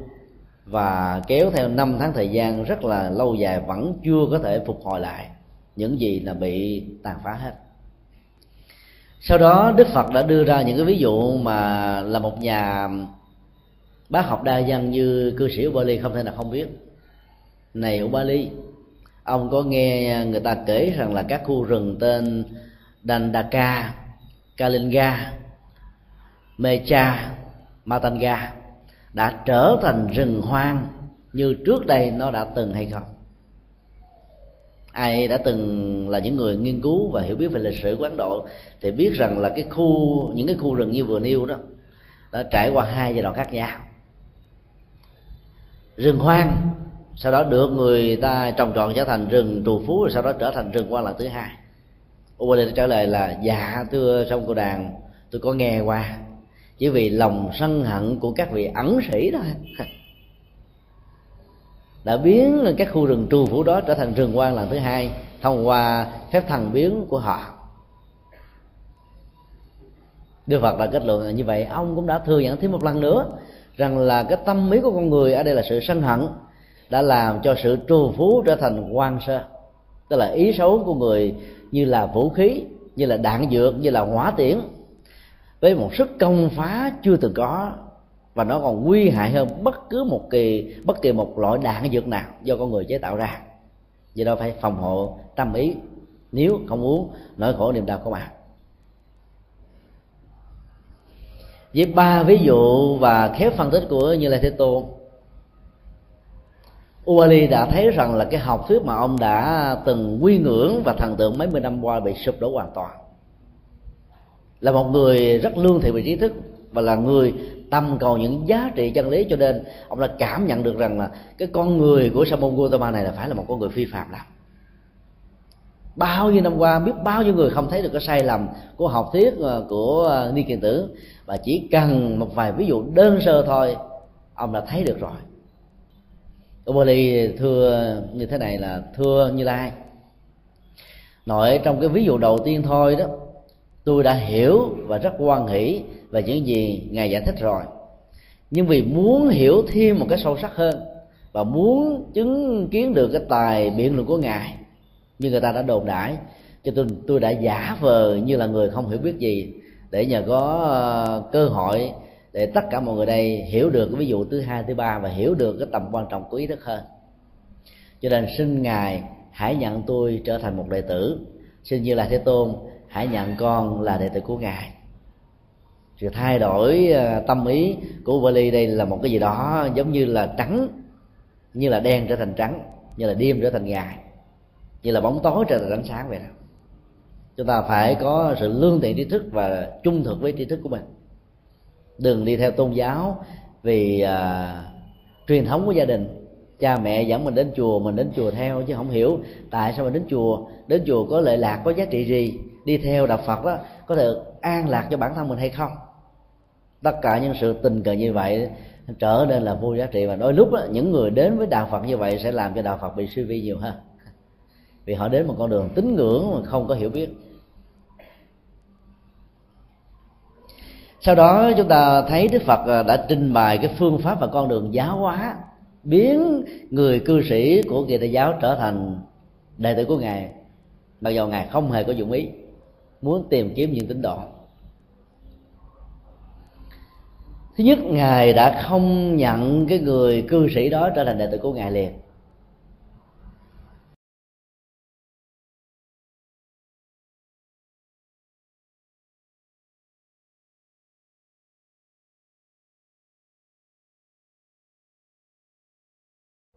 Ngài nói như thế này là những người cư sĩ lỗi lạc. Có trình độ, học rộng và hiểu nhiều sẽ là một sai lầm nếu ông quyết định quá dội dã tôi đề nghị ông hãy nên tư duy một cách chính chắn để trừ khi nào ông thấy những cái giá trị nào tích cực và tốt đẹp đó ông hãy nên đi theo. Chứ đừng vì ba cái lý luận và những ví dụ của tôi mà ông muốn trở thành đệ tử của tôi. Cư sĩ Wally cảm thấy là càng thán phục Đức Phật nhiều hơn nữa. Ông à, không nén được cái dòng xúc động ở trong tâm của mình và nói với à, như là như thế này. Thưa thế tôn, không giấu gì ngài, vì tôi là một à, cư sĩ đại gia, giàu có như là một nhà triệu phú, lại là một người có học thuật khi tôi có một ý nguyện trở thành đệ tử của một người nào, dù là kỳ na giáo là bà la môn đó thì các vị kỳ đại giáo thì bà la môn nó rất là mừng mà đi đâu. Họ cũng khoe là tôi có đệ tử là cái ông cư sĩ bô ly như là một đại trưởng giả, như là một nhà tri thức rất lớn. Nhưng tôi không thể nào nhìn thấy cái thái độ tương tự ở ngài, cho nên ngài đã làm tôi hoàn toàn thất vọng vì cái tư tế của ngài là khác hoàn toàn với tư cách của những vị đạo sư lỗi lạc nổi tiếng nhất mà tôi đã từng gặp từ trước đến giờ. Đức Phật không phải là cái người à, giả bộ khiêm tốn để cho ông này được à, cảm thấy là thuyết phục, mà ở đây đó, Đức Phật muốn dẫn dụ ông, là thông qua ông đó, Đức Phật muốn nhắn gửi đến tất cả mọi người, hãy tìm đến chân lý bằng tư duy tự giác của mình như vậy, bằng những cái thuyết phục vài ba tắt lưỡi bên ngoài và thôi.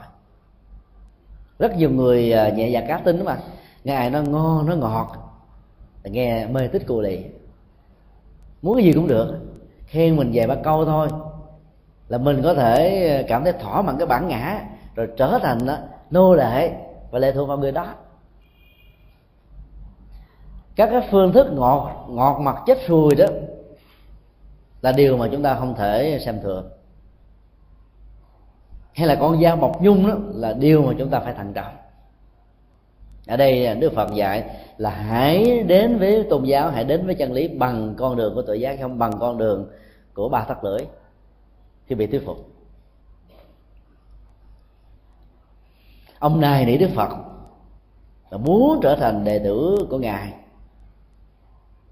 Đức phật nói à, này cư sĩ ubali tôi khuyên ông á là hãy tiếp tục cúng dường những vị ni kiền tử mà ông đã hỗ trợ họ trong rất nhiều năm qua tôi thấy rất rõ, ông là dướng nước ờ, giếng nước và mua nguồn cho đời sống về phương diện vật thực của các tu sĩ theo tôn giáo này sự chấm dứt việc cúng dường của ông sẽ có thể làm cho đạo kỳ na gặp sự khó khăn cho nên đó ông cứ làm theo những gì mà ông đã từng làm trong quá khứ. Ông đi kiền tử ờ, Ubali này cảm thấy là hoàn toàn xúc động và ngạc nhiên hơn gấp bội. Ông không giấu được dòng cảm xúc đó và thưa với thế tôn như thế này là thưa như là thế tôn. Những gì ngài vừa nói con thấy là hoàn toàn à, trái ngược lại với những gì mà con đã được người ta đồn đãi về ngài trước đây khi con đến quy ngưỡng vào những vị đi cần tử và các vị bà la môn đó, họ nói với ngài như thế này, sa môn cồ đàm là một người rất ích kỷ. Khi ai đỡ trở thành đệ tử của ông rồi đó, thì ông cấm đoán không được quyền đi cúng dường các vị sa môn và bà la môn khác. Do nghe lời đó mà từ lâu xa con đã có một thành kiến với ngài. Nghĩ ngài là một người rất là nhỏ bé và tiễn cận lòng của con là muốn cúng dường rất là nhiều người khác nhau. Mà nếu như đến với trở thành đệ tử ngài không được cúng dường người khác thì con được phước báo của con bị bế tắc đi. Bây giờ con thấy là những gì ngài nói ngài làm đó, là hoàn toàn trái ngược với những gì con được người nghe nghe nói về ngài. Hay nói cách khác là những gì người khác nói về ngài chỉ là những lời vô khống xuyên tạc. Do vì lòng nghi kỵ và sợ mất ảnh hưởng quần chúng về phương diện tôn giáo và tín đồ mà thôi. Ở đây chúng ta có thể thấy là đức phật không bao giờ muốn cắt đứt cái gốc rễ dân hóa, tôn giáo, đạo đức của một người nào đó. Đã có ờ, cái truyền thống gắn liền và cho rằng đó là cái cội nguồn an vui hạnh phúc đối với họ. Đức Phật không phải là đi kiếm những ờ, tín tín đồ, những linh hồn rơi rớt để kết nạp, tăng cái số lượng tín đồ cho cho đạo của ngài điều quan trọng ngài muốn ờ, dạy chúng ta là một, là hãy sống cái con đường an vui và hạnh phúc. Bất kỳ người đó là đang thuộc vào truyền thống tôn giáo nào chuyện đó không quan trọng. Cái danh xưng tôn giáo, hình thái tôn giáo, thậm chí là chủ nghĩa chính trị, có thể là chủ nghĩa tư bản, chủ nghĩa cộng sản, chủ nghĩa quân chủ, hay là bất kỳ một chủ nghĩa nào, ngoài ba chủ nghĩa vừa nêu. Quý vị vẫn có thể tiếp tục duy trì cái chủ nghĩa đó nhưng mà cái chất liệu kể từ khi gặp được đạo Phật rồi thì tâm ý mình phải rộng lượng tư cách mình phải thoáng và giá trị nhận thức của mình đó, phải hướng về cái gì đó thăng quan về đạo đức là tâm linh. Tức là ngày càng đẹp hơn ngày càng tốt hơn. Chứ không cần phải cắt đứt cái gốc rễ văn hóa cái gốc rễ chính trị cái gốc rễ mà vốn mình đã gắn liền với nó rất nhiều. Đây là một phương pháp giáo dục rất hay có nhiều người khi bị cắt cắt đứt cái gốc rễ văn hóa của họ rồi thì họ bị khổ đau nhiều lắm. Các tôn giáo khác khi à, nắm vai trò chủ đạo về chính trị đó họ đã sai lầm ở chỗ là muốn biến tất cả người dân ở xứ này trở thành tín đồ. Cho nên đó, họ đã dùng cây cây gươm cây, cây gươm và thập giá. Cây gươm đi trước và thập giá đi theo sau. Linh mật trần tam tĩnh đã viết một tác phẩm mà cây gươm và thập giá đã nói lên cái tội lỗi trong lịch sử truyền đạo của thiên chúa giáo ở phương tây, cũng như là ở ờ, châu phi trong mấy ờ, mấy trăm năm qua. Ai theo đạo đó thì được tặng cây thập giá với cái phương tiện hỗ trợ về chính trị, xã hội, kinh tế. Còn ai không theo đạo đó thì phải bị trừng trị bằng cây gươm, tức là giết chết bằng những tòa án dị giáo. Hồi giáo cũng đã làm một cách tương tự so với các tôn giáo còn lại. Có nghĩa là cái phương pháp cưỡng lực bằng bạo lực như là cắt đứt cái gốc rễ dân hóa của họ. Họ đi theo đạo hoàn toàn không phải vì tín ngưỡng, không phải vì sự thán phục, không phải vì thấy giá trị của nó, mà vì sợ chết, vì sợ bị cô lập xã hội, vì sợ bị liên lụy, vì sợ mất hết tất cả những sự thăng hoa tiến trước trong cuộc đời cho nên họ theo theo đạo như vậy, đâu có giá trị gì đâu. Cái phương châm theo đạo của gạo mà ăn đó, nó không phải là con đường quá độ. Đức Phật vẫn khuyên ông Ubali là hãy giữ cái gốc rễ văn hóa của ông. Những gì ông tín ngưỡng, ông thờ thần, ông vẫn cứ tứ thực đi những gì ông cúng dường hỗ trợ cho các vị sa môn mà la môn, ông vẫn cứ làm theo điều đó, không sao cả. Tinh thần đức phật rất là khoáng cho nên khi mà một vị ờ, cư sĩ nào đó phát tâm trở thành đệ tử thông qua lễ quy tại một ngôi chùa điều đó không có nghĩa rằng là các vị cư sĩ này trở thành đệ tử của ông thầy a của vị hòa thượng b của thượng tọa d mà là đệ tử của tăng bảo tức là đệ tử chung của tất cả những vị xuất gia chân chánh quý phật tử phải hiểu điều đó. Do đó trong quan hệ đối tác giao tế đó, đừng mà nói là thầy của tôi chùa của tôi để phân biệt đối xử với thầy của người khác chùa của người khác. Đệ tử ruột đệ tử ờ, uh, ghẻ không có chuyện đó trong đạo phật. Trên thực tế đó thì người phật tử vẫn có ứng xử ờ, rất là phân biệt đối xử. Họ thường thiết lập các đạo tràng ở trong chừng ngôi chùa với những cái ờ, phong hóa khác nhau từ cách ăn mặc, cách ứng xử, vân vân. Cái đó cũng là một cái hay vì nó tạo ra hội đoàn. Và ngược lại, nếu như là không bỏ được cái tôi ở trong quan niệm thầy tôi, chùa tôi là số một đó, thì họ sẽ tạo ra những hàng rào với những cái khoảng cách vô hình.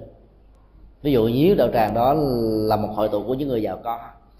Thì những người nghèo và không có phương tiện cúng dường sẽ bị mặc cảm vô cùng làm cho họ bị gián cách với ông thầy và trong khi đó ông thầy đâu hề có những gián cách. Nhưng mà do những người đệ tử tạo ra sự gián cách. Thì qua với rất nhiều cái cửa ngõ mới đến được ông thầy. Nhiều phật tử chán nản, không muốn đến ngôi chùa nữa. Do đó phải giữ cái gốc rễ văn hóa của họ nạp vào trong gốc rễ nhân qua đó. Những nội dung mới thì lúc bấy giờ cái con đường bánh xe hoàng pháp đó, nó được trải ra một cách rất là dễ dàng bởi vì mang thân phận của một người kỳ na giáo có uy tín có ờ, giá trị. Thì việc truyền bá tư tưởng của đức phật sẽ được rất nhiều người chấp nhận và chấp nhận một cách rất là dễ dàng phải không ạ? Còn khi mà mình thay hình đổi dạng qua một hình thái mới đó thì người ta sẽ cô lập liền. Cho nên đức bồ tát quan thế âm ở trong kinh diệu pháp liên hoa đã từng phát nguyện, nếu phải mang thân phận của người ba la môn để giúp cho một người nào đó được giải thoát, thì tôi đây sẵn sàng giúp người đó nếu có phải mang thân phận của vua, chúa, thậm chí tể tướng, tức là thủ tướng thì tôi sẵn sàng làm để cho mọi người được lệ lạc và ăn vui. Tức là các phương tiện hình thái dấn thân để gần gũi theo kiểu đồng sự sẽ làm cho người ta không có những cái giữ để, để loại trừ người đó ra khỏi bên ngoài. Khi chúng ta mang một hình thái khác chúng ta sẽ bị loại trừ. Nếu chúng ta đồng nhất về phương diện hình thức và với một cái nội dung mới đó thì sự chấp nhận về hình thức có thể dẫn đến sự chấp nhận về nội dung. Các tôn giáo mới à, phát triển ở châu á ngày nay đã học cái bài học của đức phật ngày xưa. Bây giờ quý vị cứ đi quan sát cái nhà thờ đó chỉ khác nhau của ngôi chùa ở chỗ là trên đỉnh của nó là có một cây thập giá. Ngày xưa các ngôi nhà thờ đó là có một cái cấu trúc uh, nghệ thuật uh, kiến trúc phương tây. Cao và vội như là muốn vói tới trời gần với trời hơn là gần với con người. Do đó cái cách thiết lập các ngôi chùa nó không có cao ráo mà nó gần với mặt đất và thiên nhiên tức là gần với cuộc đời gần với con người. Cái phong cách à, kiến trúc của phương tây là một sự cao ngạo thách thức. Như là một cái gì đó ngạo nghễ chứng tỏ rằng ta đây là vối tới một tầm cao hơn những người khác. Còn trong khi đó, cái kiến trúc của đạo phật là một cái kiến trúc mặt bằng, mở rộng, dài ra tới vùng sâu, vùng xa, chứ không tập trung ở cái vùng thành thị. Hai cái cấu trúc và kiến trúc khác nhau dẫn đến cái phong cách quá độ cũng hoàn toàn khác nhau. Bây giờ ngôi nhà thờ đã có cái cấu trúc và cổng tam quan với mấy công y hệt như là ngôi chùa. Là để đồng hóa về phương diện hình thức. Khi những người tín đồ của các tôn giáo khác không còn nhìn thấy cái ngôi nhà thờ là một cái thành trì, xa lạ đối với họ đó, thì việc đến với ngôi nhà thờ đó sẽ dễ dàng hơn. Chúng ta thấy là các ngôi chùa phương tây ngày nay đó cũng làm theo cái cách thức à, mà ngày xưa đức phật đã làm. Giữ cái nền văn hóa đó duy trì cái nền văn hóa đó như là một cơ hội để để cho những người quen với nền văn hóa này đến với đạo Phật dễ dàng hơn. Cho nên nhà nhà nhà chùa mua từ một ngôi nhà thờ không cần phải sửa trang lại. Chỉ tháo cái thánh giá đi thôi. Ví dụ như ngôi chùa do hòa thượng thích giác viên mua ở hoa kỳ đặc biệt, ví dụ như là tại houston. Chúng tôi có dịp ờ, chia sẻ pháp tội năm bảy lần tại đây đó. Thì cấu trúc đó là cấu trúc nhà thờ cái cái ghế ờ, và bàn ở trên ngôi nhà thờ để thành hai giải cho các tín hữu thi chúa giáo ngồi nghe kinh và làm lễ vẫn được giữ nguyên mà còn ai muốn lễ lại thì đứng ra phía chính giữa nó có cái khoảng đi á, thì lễ lại. Còn bình thường vẫn ngồi nghe thuyết pháp giảng kinh ở trên bàn thờ xin lỗi ở trên à, ở trên địa phật với bàn và ghế như một phương tiện hỗ trợ cho những người lớn tuổi và với những cái chứng bệnh đau nhức khớp ngồi lâu mà vẫn thấy thoải mái. Chứ còn ngồi xếp bằng nhiều người ngồi không nổi đi chùa lần thứ hai sợ luôn trốn. Đây là một phương tiện rất hay. Tức là giữ cái gốc rễ văn hóa đó như là một phương tiện để giúp cho con đường tâm linh mới này được thể hiện một cách rất là dễ dàng. Các gián điệp đâu bao giờ mang hình thức hình thức khác đâu. Phải giả dạng là người ở trong uh, cái tập thể đó thì mới có thể biết được thông tin ở trong tập thể này. Dĩ nhiên là đạo phật không dạy chúng ta làm gián điệp.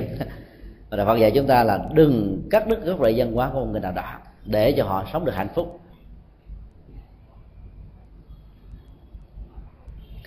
Sau khi nghe đức phật nói như vậy thì ông lại càng cảm thấy à, quan hỷ hơn. Ông nói với đức phật là con cũng không giấu gì ngài khi con nghe người ta đồn đại xấu về ngài con đã có ác cảm với ngài. Bây giờ các cái tạm đó là biến mất hết. Bây giờ con nhớ lại đó khi mà con trở thành đệ tử của ngài ni kiền tử và các giáo sĩ bà la môn đó, thì các vị này vẫn yêu cầu con là khi trở thành đệ tử của họ là không được quyền cúng dường, ủng hộ cho các giáo phái khác. Còn vẫn thầm lặng làm lén lút thôi, vì họ không yêu cầu và họ cấm. Còn đối với ngài ngài lại khuyến tấn con làm điều đó cho nên xin ngài đừng cho con bị mất cơ hội trở thành đệ tử của ngài. Thì lúc đó đức phật vẫn chưa chấp nhận ông trở thành đệ tử đó. Đức phật à, mới giải thích cho ông một số à, pháp môn thông qua vài pháp thoại rất là ngắn. Ở trong kinh đó, nêu ra rằng là đức phật đã tuần tự dạy cho ông về à, lợi ích của bố thí rồi à, đề sống đạo đức giữ giới.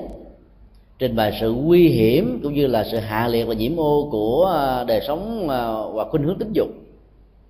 Và cuối cùng đức phật lại nói cái lợi ích rất lớn của đời sống xuất ly buông xả vượt ra khỏi mọi sự chấp trước trong cuộc đời. Sau đó ngài mới giải thích về à, bốn chân lý thánh là tứ diệu đế. Thì lúc đó, đó ông cảm thấy là bừng khai tâm thức và trở thành một bậc giác ngộ. Thì lúc đó mặc nhiên ông trở thành đệ tử của ngài ta đây là con đường quá độ người khác. Khác tôn giáo khác ý thức hệ khác uh, quan điểm chính trị khác chánh kiến. Có thể trở thành một người chấp nhận và thấy không có gì xa lạ đối với những giá trị và nội dung trong truyền thống tâm linh mới này. Tại sao đức phật lại dạy vào bố thí? Đây là một sự ứng cơ. Mặc dầu ông có thể kể cho đức phật nghe hoặc là thậm chí ông không kể đức phật. Có tha cho đức phật vẫn hiểu. Ông này rất thích làm việc bố thí. Cho nên đức phật đã ca ngợi giá trị và lợi ích của bố thí. Để cho ông không bị nuối tiếc về những việc làm tốt bố thí cúng dường cho các bà la môn, sau đó cho các vị ni kiện tử. Nếu là một người hẹp hòi, thì đức phật đã nói phải mà ông gặp tôi sớm hơn thì ông đâu có bị tốn tốn tài hao của và mất đi rất nhiều giá trị công đức đâu. Phán cho người ta một câu như vậy, tưởng chừng như là khen ngợi, mà không ngờ là đánh đổ hết tất cả những phước báo mà người đó đã từng làm, vì người đó sẽ bị rơi vào trạng thái hối hận. Đức và ca ngợi, những gì ông đã từng làm trong quá khứ là một điều rất đáng tán thán, nên tiếp tục làm việc đó. Cái niềm hân hoan phấn khởi ông ngày càng lớn hơn tại sao đức phật lại dạy ông ta về à, đời sống à, giới đức? Là bởi vì nó chính là cửa ngõ của an vui hạnh phúc, nó tạo ra một cái phước báo lớn hơn. Và nó giúp cho con người tránh khỏi à, mọi trở ngại vì sự trừng phạt của luật pháp do hành vi phi đạo đức của con người tạo ra. Cái phước quả của bố thí cúng dường vẫn không đủ sức để giúp cho một người đã từng tạo ra tội lỗi cho cộng đồng và xã hội. Cho nên hai cái nó phải hỗ trợ lẫn nhau.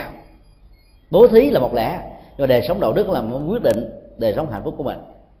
Chúng ta thấy rất nhiều à, tên mafia, nhất là những bộ phim mafia, con bạch tuộc của ý cho chúng ta thấy là họ thường tạo bình phong thông qua con đường của từ thiện. Khi à, chúng tôi xem bộ phim con bạch tuộc đó, chúng tôi mới thấy ra một điều rằng là những tên mafia là những tên rất khôn ngoan họ đã làm từ thiện bằng số tiền rất lớn, có thể bằng 30% của số tiền mà họ đã tạo ra từ việc buôn buôn bán á phiện đến độ là các cơ quan an ninh nó không thể nào ngờ được những người đi làm từ thiện như thế này lại chính là những kẻ giết chết con người nhiều nhất. Thông qua sự thanh trừng, loại trừ, thanh toán đảng phái lẫn nhau. Và buộc những người nghèo khó đó phải phục dịch cho mình, nếu bằng không đó, thì trừng phạt họ ai muốn thoát ra khỏi cái cảnh trạng đó sẽ bị giết chết không thương tiếc. Đó là điều à, làm cho người ta không ngờ. Cái quả phúc báo của việc làm lành đối với những người mafia và những người xấu nhằm mà che mờ con mắt của luật pháp đó, nó sẽ à, kết tụ cái quả phúc ở mức độ hạn chế nhất của nó thôi. Vì động cơ không tốt các hạt giống buôn á phiện làm cho con người bị mê mờ, chết mê, chết mệt. Mất sức khỏe dẫn đến sự suy sụp kinh tế, gia đình và xã hội là một hạt giống rất nặng. Và do đó, nó sẽ làm cho đời sống của người này bị một cái kết thúc liên hệ đến cái chết rất là thảm thương. Năm 1994 chúng tôi xem tờ báo đưa một sự kiện là có một tên mafia được xem là kẻ thù chung của thế giới. CIA của Mỹ đã phối hợp với uh, bộ phận gián điệp của Ý để đi thanh toán cái anh mafia nổi tiếng này chúng tôi quên tên vì lâu quá. Anh ta đã trốn thoát trong khi rất nhiều người khác bị chết trên con đường uh, truy sát. Và cuối cùng anh ta đã bị chết một cách rất là thảm thương là trong lúc mà bị truy sát như vậy, anh đứng ở trên cái tầng lầu ba mươi mấy. Không còn cách thoát nào khác nên anh ta phải nhảy qua cái tầng lầu ở đối diện. Và cái sức lực anh ta đã cạn kiệt, cho nên anh ta bị rớt ở giữa chừng. Thân thể nát ra như là tương ở trên mặt đường đi. Khi hay tin cái tên mafia này bị chết đó điều rất ngạc nhiên. Chưa từng có ở trong lịch sử của mỹ, đối với những nhà làm từ thiện, là số lượng những người ở ờ, những cái trại già, cô nhi, rồi bệnh tật kiếm thị đã đi đưa đám tăng của anh ta là nhiều nhất chưa từng có. Cái đó lý giải ta làm về nhân quả là bởi vì việc làm tốt và việc làm xấu nó diễn ra cùng một lúc. Anh ta làm những cái việc từ thiện mà. Đến lúc đó thỉnh thoảng anh ta cũng cảm động, rơi nước mắt thật sự khi anh ta chia sẻ được cái nỗi đau của những người thân, của những người không thân và bên bên bên cạnh đó việc làm xấu buôn ác phiện giết chết người này nọ là một cái nghiệp xấu. Hai cái hạt giống này nó nó trổ quả cùng một lúc. Cho nên là nghiệp xấu thì người ta phải chết một cách tức tuổi không toàn thân. Như là hậu quả của việc sát hại và gieo nghiệp si mê cho nhân loại. Nhưng bên cạnh các hạt giống à, thiện ích á, thì người ta lại được những người giúp đỡ này đi đưa tiễn với lòng thương tiếc bởi vì những người đó, họ lý luận như thế này nhà nước, có đề cao đạo đức, cỡ nào đi nữa thì nhà nước cũng đâu giúp chúng tôi một cách tận tình như những người như thế này đâu. Nhà nước cũng giúp một cách tương đối thôi. Cho nên ai giúp chúng tôi thì tôi mang ơn. Đó là sự thật. Nhân quả là là như vậy. Nó diễn ra một cách theo quy luật của nó chứ không ai có thể can thiệp được hết. Chính vì thế mà đức phật đã dạy cư sĩ Bali là ông hãy phát huy đời sống đạo đức cho đó mới lâu dài còn bố thí cúng dường chỉ được phước báo về tài sản. Muốn gì được đó, phương tiện, sinh hoạt mà thôi. Đời sống đạo đức không có, thì vẫn có thể bị rơi vào sự trừng phạt của pháp luật. Kế tiếp đức phật đã trình bày sự nguy hiểm và xấu xa và tính cách nhiễm mô của đời sống tính dục, như là một trong những hệ lụy chính yếu đã làm cho con người trở thành người phạm mà người tại gia trong các tôn giáo khác là thấy nó là một chuyện rất bình thường. Và ngay cả những người xuất gia ở trong các tôn giáo từ xưa đến nay vẫn xem chuyện đó là chuyện không có gì đáng trở ngại. Đức Phật vẫn nêu cái đó ra để mà thấy được rằng là giá trị của những người xuất gia trang tránh vượt lên trên giá trị của người phạm kẻ tục, với tư cách là một người tại gia. Cho nên cúng dường bố thí hỗ trợ cho những người tu như vậy sẽ có một phước lực rất là lớn dù sao đi nữa, đức phật vẫn phải phân tích về hai khuynh hướng đời sống, tại gia và xuất gia. Tốt và xấu, ảnh hưởng của nó đối với cộng đồng xã hội như thế này và thế kia. Và cuối cùng á, đức phật là nói có một cái con đường để giúp cho người ta thoát đi những cái à, trở ngại, những à, ràng buộc của cuộc đời. Đó là con đường xả ly, tức là buông xả. Ở trong cuộc đời này, ai cũng có thể bị dướng mắt đó người vướng vào danh, người vướng vào tình, người vướng vào dục, người vướng vào tiền bạc người người vướng vào lời khen tặng, người vướng vào vị trí xã hội không vướng cái này thì vướng cái khác mà. Đức Phật có dạy là phải có những nỗ lực xả ly thì mới có thể giải phóng hết tất cả những vướng lì đó ra khỏi cuộc đời của mình. Thì hạnh phúc mới có thật sự lâu dài. Còn sống một cách có đạo đức thì không bị luật pháp trừng trị thôi, chưa chắc được có hạnh phúc à. Nó vẫn có thể có hạnh phúc tương đối ở chỗ là không bị luật pháp trừng trị, tức là không có nỗi sợ hãi. Còn muốn có hạnh phúc phải buông xả mọi sự chấp trước. Trong các mối quan hệ đó, có thể có rất nhiều sự bế tắc.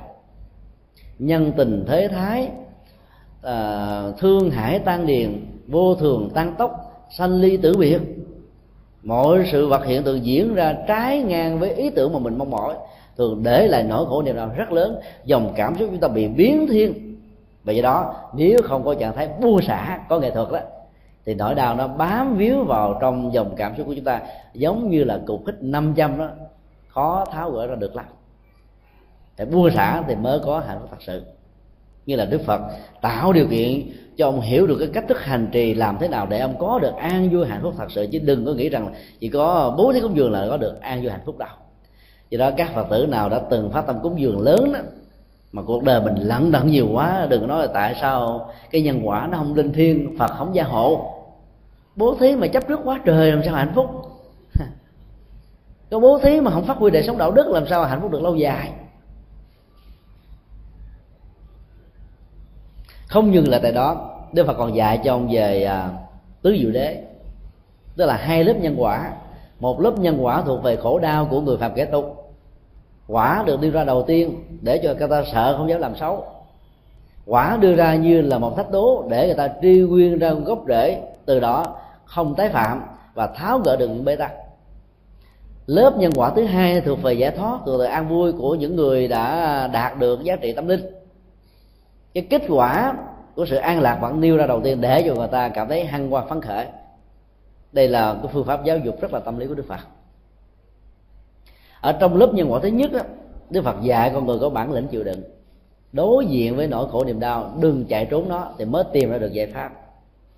Đối với loại nhân quả thứ hai đó Đức Phật đưa ra sự an lạc giải thoát để cho người ta thấy rằng là nếu ở trong cuộc đời này có nỗi khổ niềm đau thì đối diện với nó là có an vui hạnh phúc để đừng bao giờ người đó nói rằng đời là biển khổ bao la. Đức Phật không bao giờ nói như vậy.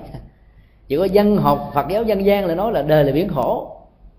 Làm cho người ta nghĩ rằng đạo Phật là là đạo cương điệu quá nỗi khổ niềm đau, dẫn đến tình trạng bi quan yếm thế trong cuộc đời. Đi theo đạo Phật mà hiểu được nhân quả qua hai lớp của tứ diệu đế đó, người đó tích cực lắm. Nếu như mình bị sơ gan sơ gan siêu vi b, siêu vi c là phải thừa nhận là tôi bị bệnh sơ gan. Để mới tìm ra nguyên nhân tại sao chứng bệnh này nó nó khống chế mình ở cái tuổi trẻ hay tuổi già, vân vân. Để tìm ra gốc rễ thì mình mới chặn đứng được nó một cách thức, hoặc là ít nhất là không làm cho nó phát triển nhiều hơn. Thì việc kết bạn với tử thần đó, nó là một cái tiến trình dài, chứ không phải là sự kết liễu ngắn, dẫn đến tiến trình của sự yếu thọ biết được gốc rễ của nó là không phải dừng lại tại chỗ, mà phải tìm ra được ờ, cái con đường để chấm dứt cái nỗi khổ niềm đau để tạo ra sức khỏe. Cái đó là con đường giải thoát, con đường tâm linh. Tức là muốn phải làm chứ không phải muốn mà có được. Đức Phật đã nói rất rõ, là bây giờ nếu ông muốn được an vui hạnh phúc thì ông phải tự làm, tự tu, tự giải thoát. Còn như lai chỉ là một người chỉ đường. Ông đi đúng theo con đường chỉ đường đó, thì kết quả sẽ bày ra trước mặt còn bằng không đó nó là một cái gì đó xa rời hiện thực. Sau khi nghe bài pháp tứ diệu đế thì bài kinh này đó, cho chúng ta thấy một kết thúc rất là tươi sáng. Đó là ông hiểu được phàm tất cả những gì được khởi lên, tức là có nguyên nhân thì tất cả những cái đó phải bị tiêu diệt. Tức là ông hiểu được cái nguyên tắc là duyên khởi, nguyên tắc tính điều kiện quy tắc tương tác của mọi thứ, mọi vật trong cuộc đời này và do đó tự động ở trong tâm thức của ông hiểu được rằng là những cái cho là nguyên nhân đầu tiên của vũ trụ như là thượng đế, như là thần linh là điều không có thật. Con người chứ là chủ nhân ông của hạnh phúc và khổ đau. Và từ đó những người có mặt lúc bây giờ cũng hiểu được rằng tất cả những học thuyết cho rằng là nguyên thủy của nó là đất, là nước, là lửa hay là gió đều không đúng, là vật chất hay là duy tâm lại càng sai. Nó là duyên khể thôi tương tự vào nhau mà có mà hành động. Ông đã đạt được pháp nhãn, tức là có cặp mắt nhìn thấy được bản chất của mọi sự vật hiện tượng, và có cặp mắt nhìn thấy được chân lý và đạo đức của đức phật dạy. Pháp là chân lý và đạo đức, pháp là mọi sự vật hiện tượng.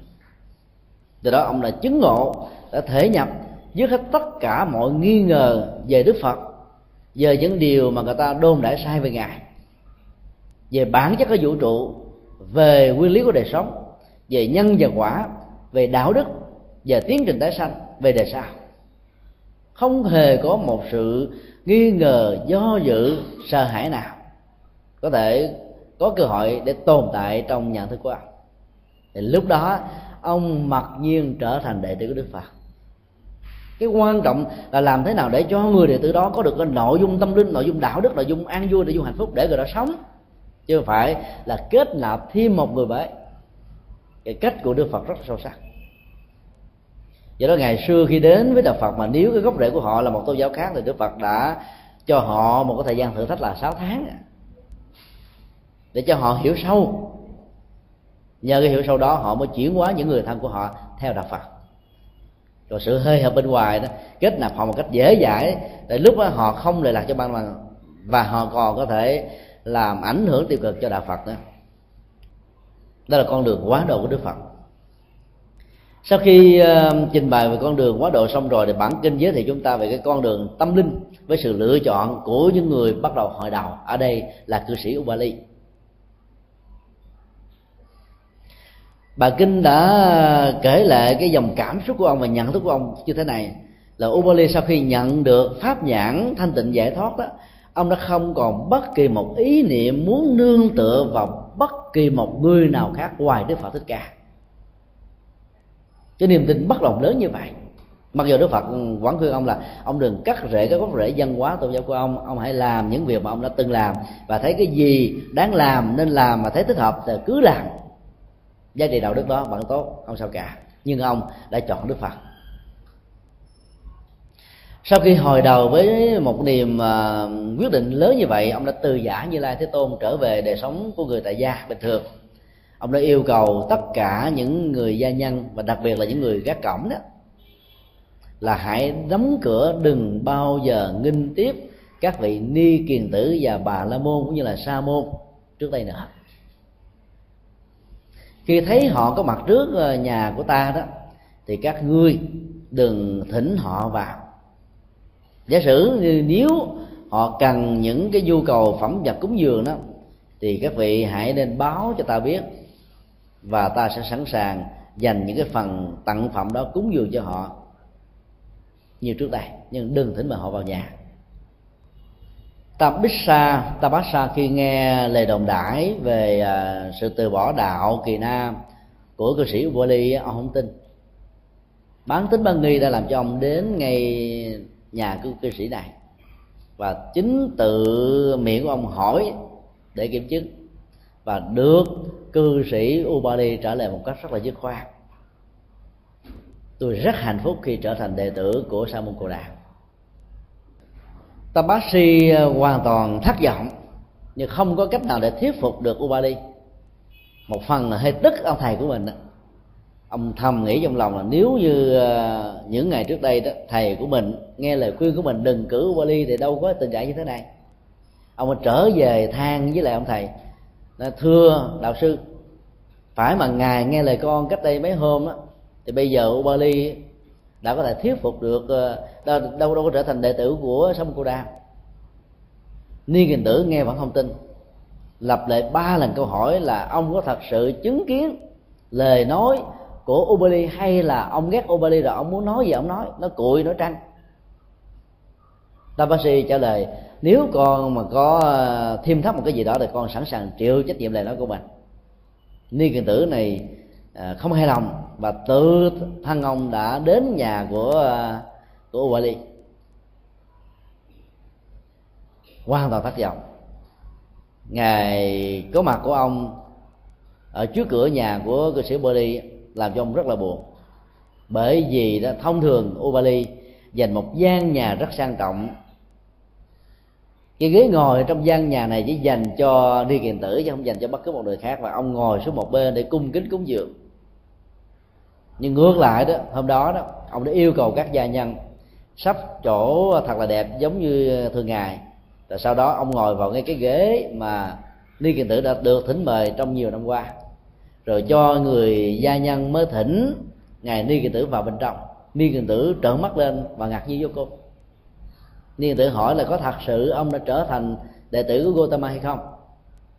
Ông nói à, dạ con đã trở thành.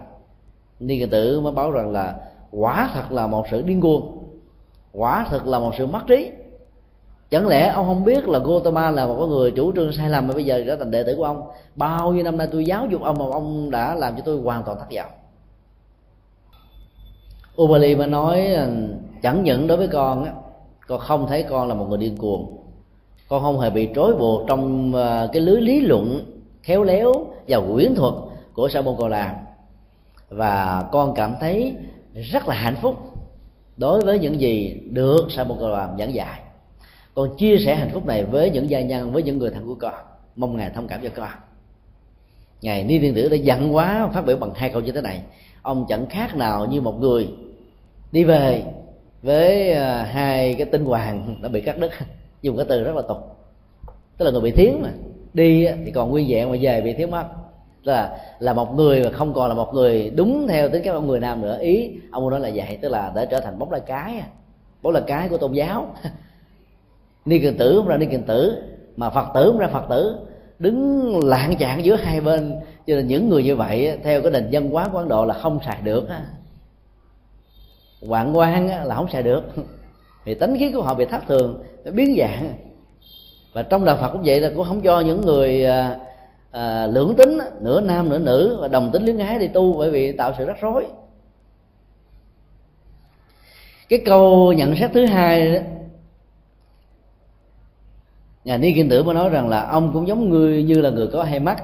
Trong lúc đi mà về, trở thành là người bị mù lòa. Trong lúc đi rất là sáng suốt, rất là tự tin, rất là hãnh diện, trở về trở thành một cái người gọi là tối tâm, mờ mịt, mất phương hướng, thiếu đi hết tất cả những sự sáng suốt cần có. Tôi hoàn toàn thất vọng, tôi chán nản vô cùng, tôi buồn ông lắm, ông có biết hay không? Ubali nói, con rất hạnh phúc. Con muốn chia sẻ hạnh phúc này đối với với ngài vì ngài cũng là người đã mở cho con một cái con đường mà con đã được hạnh phúc trong rất nhiều năm qua. Dĩ nhiên là ni kiên tử đâu hài lòng. Ubali nói là con cảm thấy là cả gia đình chúng con được phước lành khi bị quyển thuật của sa môn cồ đàm lôi cuốn. Họ đã dùng chơi chữ mà. Cái quyển thuật đó đã mang lại hạnh phúc nếu như để cho bốn giai cấp sát đế lệ bà lơ môn thương gia và những người hạ cấp nhất ở trong xã hội, ấn độ này bị quyến thuộc của sa môn cồ đàm thuyết phục đó, thì con nghĩ rằng là đất nước ấn độ này sẽ là một đất nước của đại phúc. Đại an lạc, vì cái con đường quyến thuộc đó sẽ chuyển qua tất cả nỗi khổ điệp đau. Ni cơ tử rất là buồn và rất là không hài lòng. Lúc đó Ubali đã đưa ra một ví dụ này, xin ngài hãy lắng nghe con, xin thầy hãy lắng nghe con. Vì con rất là tôn kính thầy, cho nên con muốn chia sẻ cái tâm trạng của con. Con nghĩ rằng là cái tình trạng của thầy cũng giống như là một vị bà lơ môn già.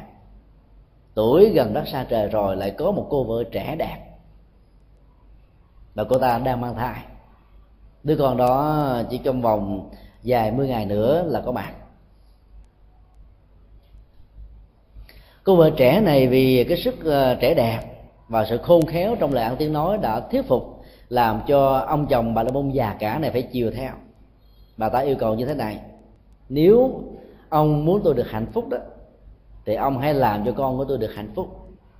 Nếu ông muốn con tôi được hạnh phúc đó, thì ông hãy ra ngoài chợ mua một con khỉ đực, vì tôi tin chắc rằng đó là đứa con ở trong bụng này là một đứa con trai. Hãy để cho con của tôi nô đùa giỡn với con khỉ đực này. Ở trong nền văn hóa của ấn độ giáo khỉ được quan niệm như là thần thần hanuma thần bảo hộ. Cho nên biểu tượng của con khỉ và mua nó về trong nhà là mang cái phước báo cho đứa con nhất là đứa con trai. Mong rằng tất cả mọi thứ sẽ được à, à, trong ấm và im. Ông chồng bà lớn môn già này mới nói là em à, có lầm lẫn hay không? Bây giờ em chưa sinh con mua con khỉ về thì con khỉ chơi với ai? Đứa con làm sao biết mà chơi được? Vì nó nằm ở trong bào thai mà. Cho nên đợi lúc em sinh ra thì anh đi mua con khỉ về vẫn chưa muộn cô vợ nói là, anh cứ mua đi. Mua xong rồi đó, ông, anh hãy nhuộm lông nó cho thành màu ngã vàng. Sau khi nhuộm lông vàng rồi, hãy dùng à, các cái dụng cụ chuyên nghiệp để đặt và ủi, làm cho cái lông của con khỉ này nó được dịu mà mềm ở hai bên ông bà là môn già mà nói, em có làm lẳng hay không? Làm thế nào để có thể ờ, làm cho lông của con khỉ này được đập và được ủi? Nó sẽ bốc cháy thôi. Mà không biết là ngày xưa người ta ủi như thế nào. Mà cái hình ảnh của bà ngủ đã có mặt cách đây là 26 thế kỷ hơn. không phải bây giờ chúng ta mới có được cái bằng ủi điện, ngày xưa đã có bằng ủi cái lẽ là là bằng nhôm, là để lửa củi, than gì trong đó, là kéo qua kéo lại làm cho nó giải, cái lông nó được mướt mà. Theo một cách thức nhất định nào đó. Ông Bali nói cũng tương tự như vậy. Học thuyết của thầy dạy cho con trong rất nhiều năm qua đó, chỉ có thể thuyết phục được à, là những người là không có cái nhận thức nhân quả sáng suốt thôi nó giống như ờ, việc là nhuộm được lông con khỉ chứ không thể nào đập lông con khỉ và ủi lông con khỉ cho nó mướt, giống như là là con người muốn. Còn học thuyết và là giảng dạy về đạo đức, về chân lý, về chánh pháp của sông cồ đàm đó nó là một nghệ thuật làm cho các loại lông thú đó nó được chảy mướt, được ủi, láng bón theo cái thức mà mình muốn. Cho nên ngài hãy thông cảm cho con con đã trở thành đệ tử của sa môn cồ đàm rồi nên người tự mới nói là ai cũng có biết rằng là con là đệ tử của ta. Vua chúa ở vùng này, tất cả những nhà tri thức bà la môn lỗi lạc cấp nên trên đại lục của ấn độ đều biết rằng là ta là thầy của con. Bây giờ à, con phải xác định rõ cho ta lần cuối rằng là con là đệ tử của ai. Ubali đã nói bằng một bài thơ kệ rất có chiều sâu ở trong cái à, nền văn học Bali đó nó là một cái niêm luật rất là chuẩn và khó làm. Ông đã xuất thần, xuất khẩu thành thơ cái giảm sút khi mà nó được dân tạo một con người nào đó, thì người đó sẽ trở thành là một nhà nghệ sĩ, một thi sĩ. Nó trở thành một chất ừ, lưu xuất một cách rất là tự nhiên, không có o ép, không có gượng gạo. Thì trong bài thơ đó nó có một đoạn như thế này.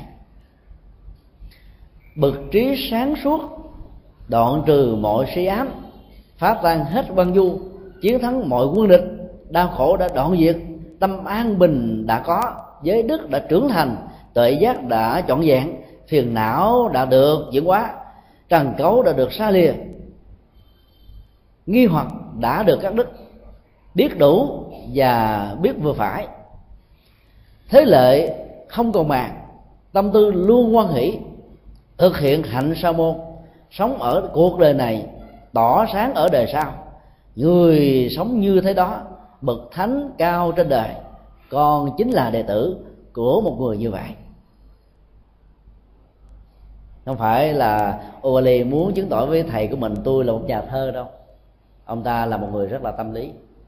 Nếu ông ta nói ờ, theo cái đề nghị xác quyết là đệ tử của ai đó, thì ông thầy ông sẽ buồn, ông giận hơn ông ta chỉ nói là con là đệ tử của một bậc như vậy. Nếu thầy là một bậc như vậy thì con là đệ tử của thầy. Còn nếu thầy không phải là bậc gì vậy thì con là đệ tử của người khác. Ý ông ta rất là khéo. Dầu khéo đến như vậy mà cuối bản kinh, chúng ta thấy là là ni kiền tử đã ho ra huyết nóng. Tức là giận quá, không kiềm chế được cái cảm xúc của mình và ọc máu ra. Tự nhiên cái cơ ọc máu như vậy là khó chữa trị được bệnh lắm. Là tức quá mà ọc máu mà chết mà. Cái chết của của ngài ni kiền tử được nêu ra trong nền văn học Bali đó, nó khác với cái chết được miêu tả ở trong nền văn học Rakit của à, kỳ đại giáo. Đây là vấn đề khác biệt về lịch sử, chúng ta không bận tâm về vấn đề này. Ý chúng ta muốn nói đến một điều đó.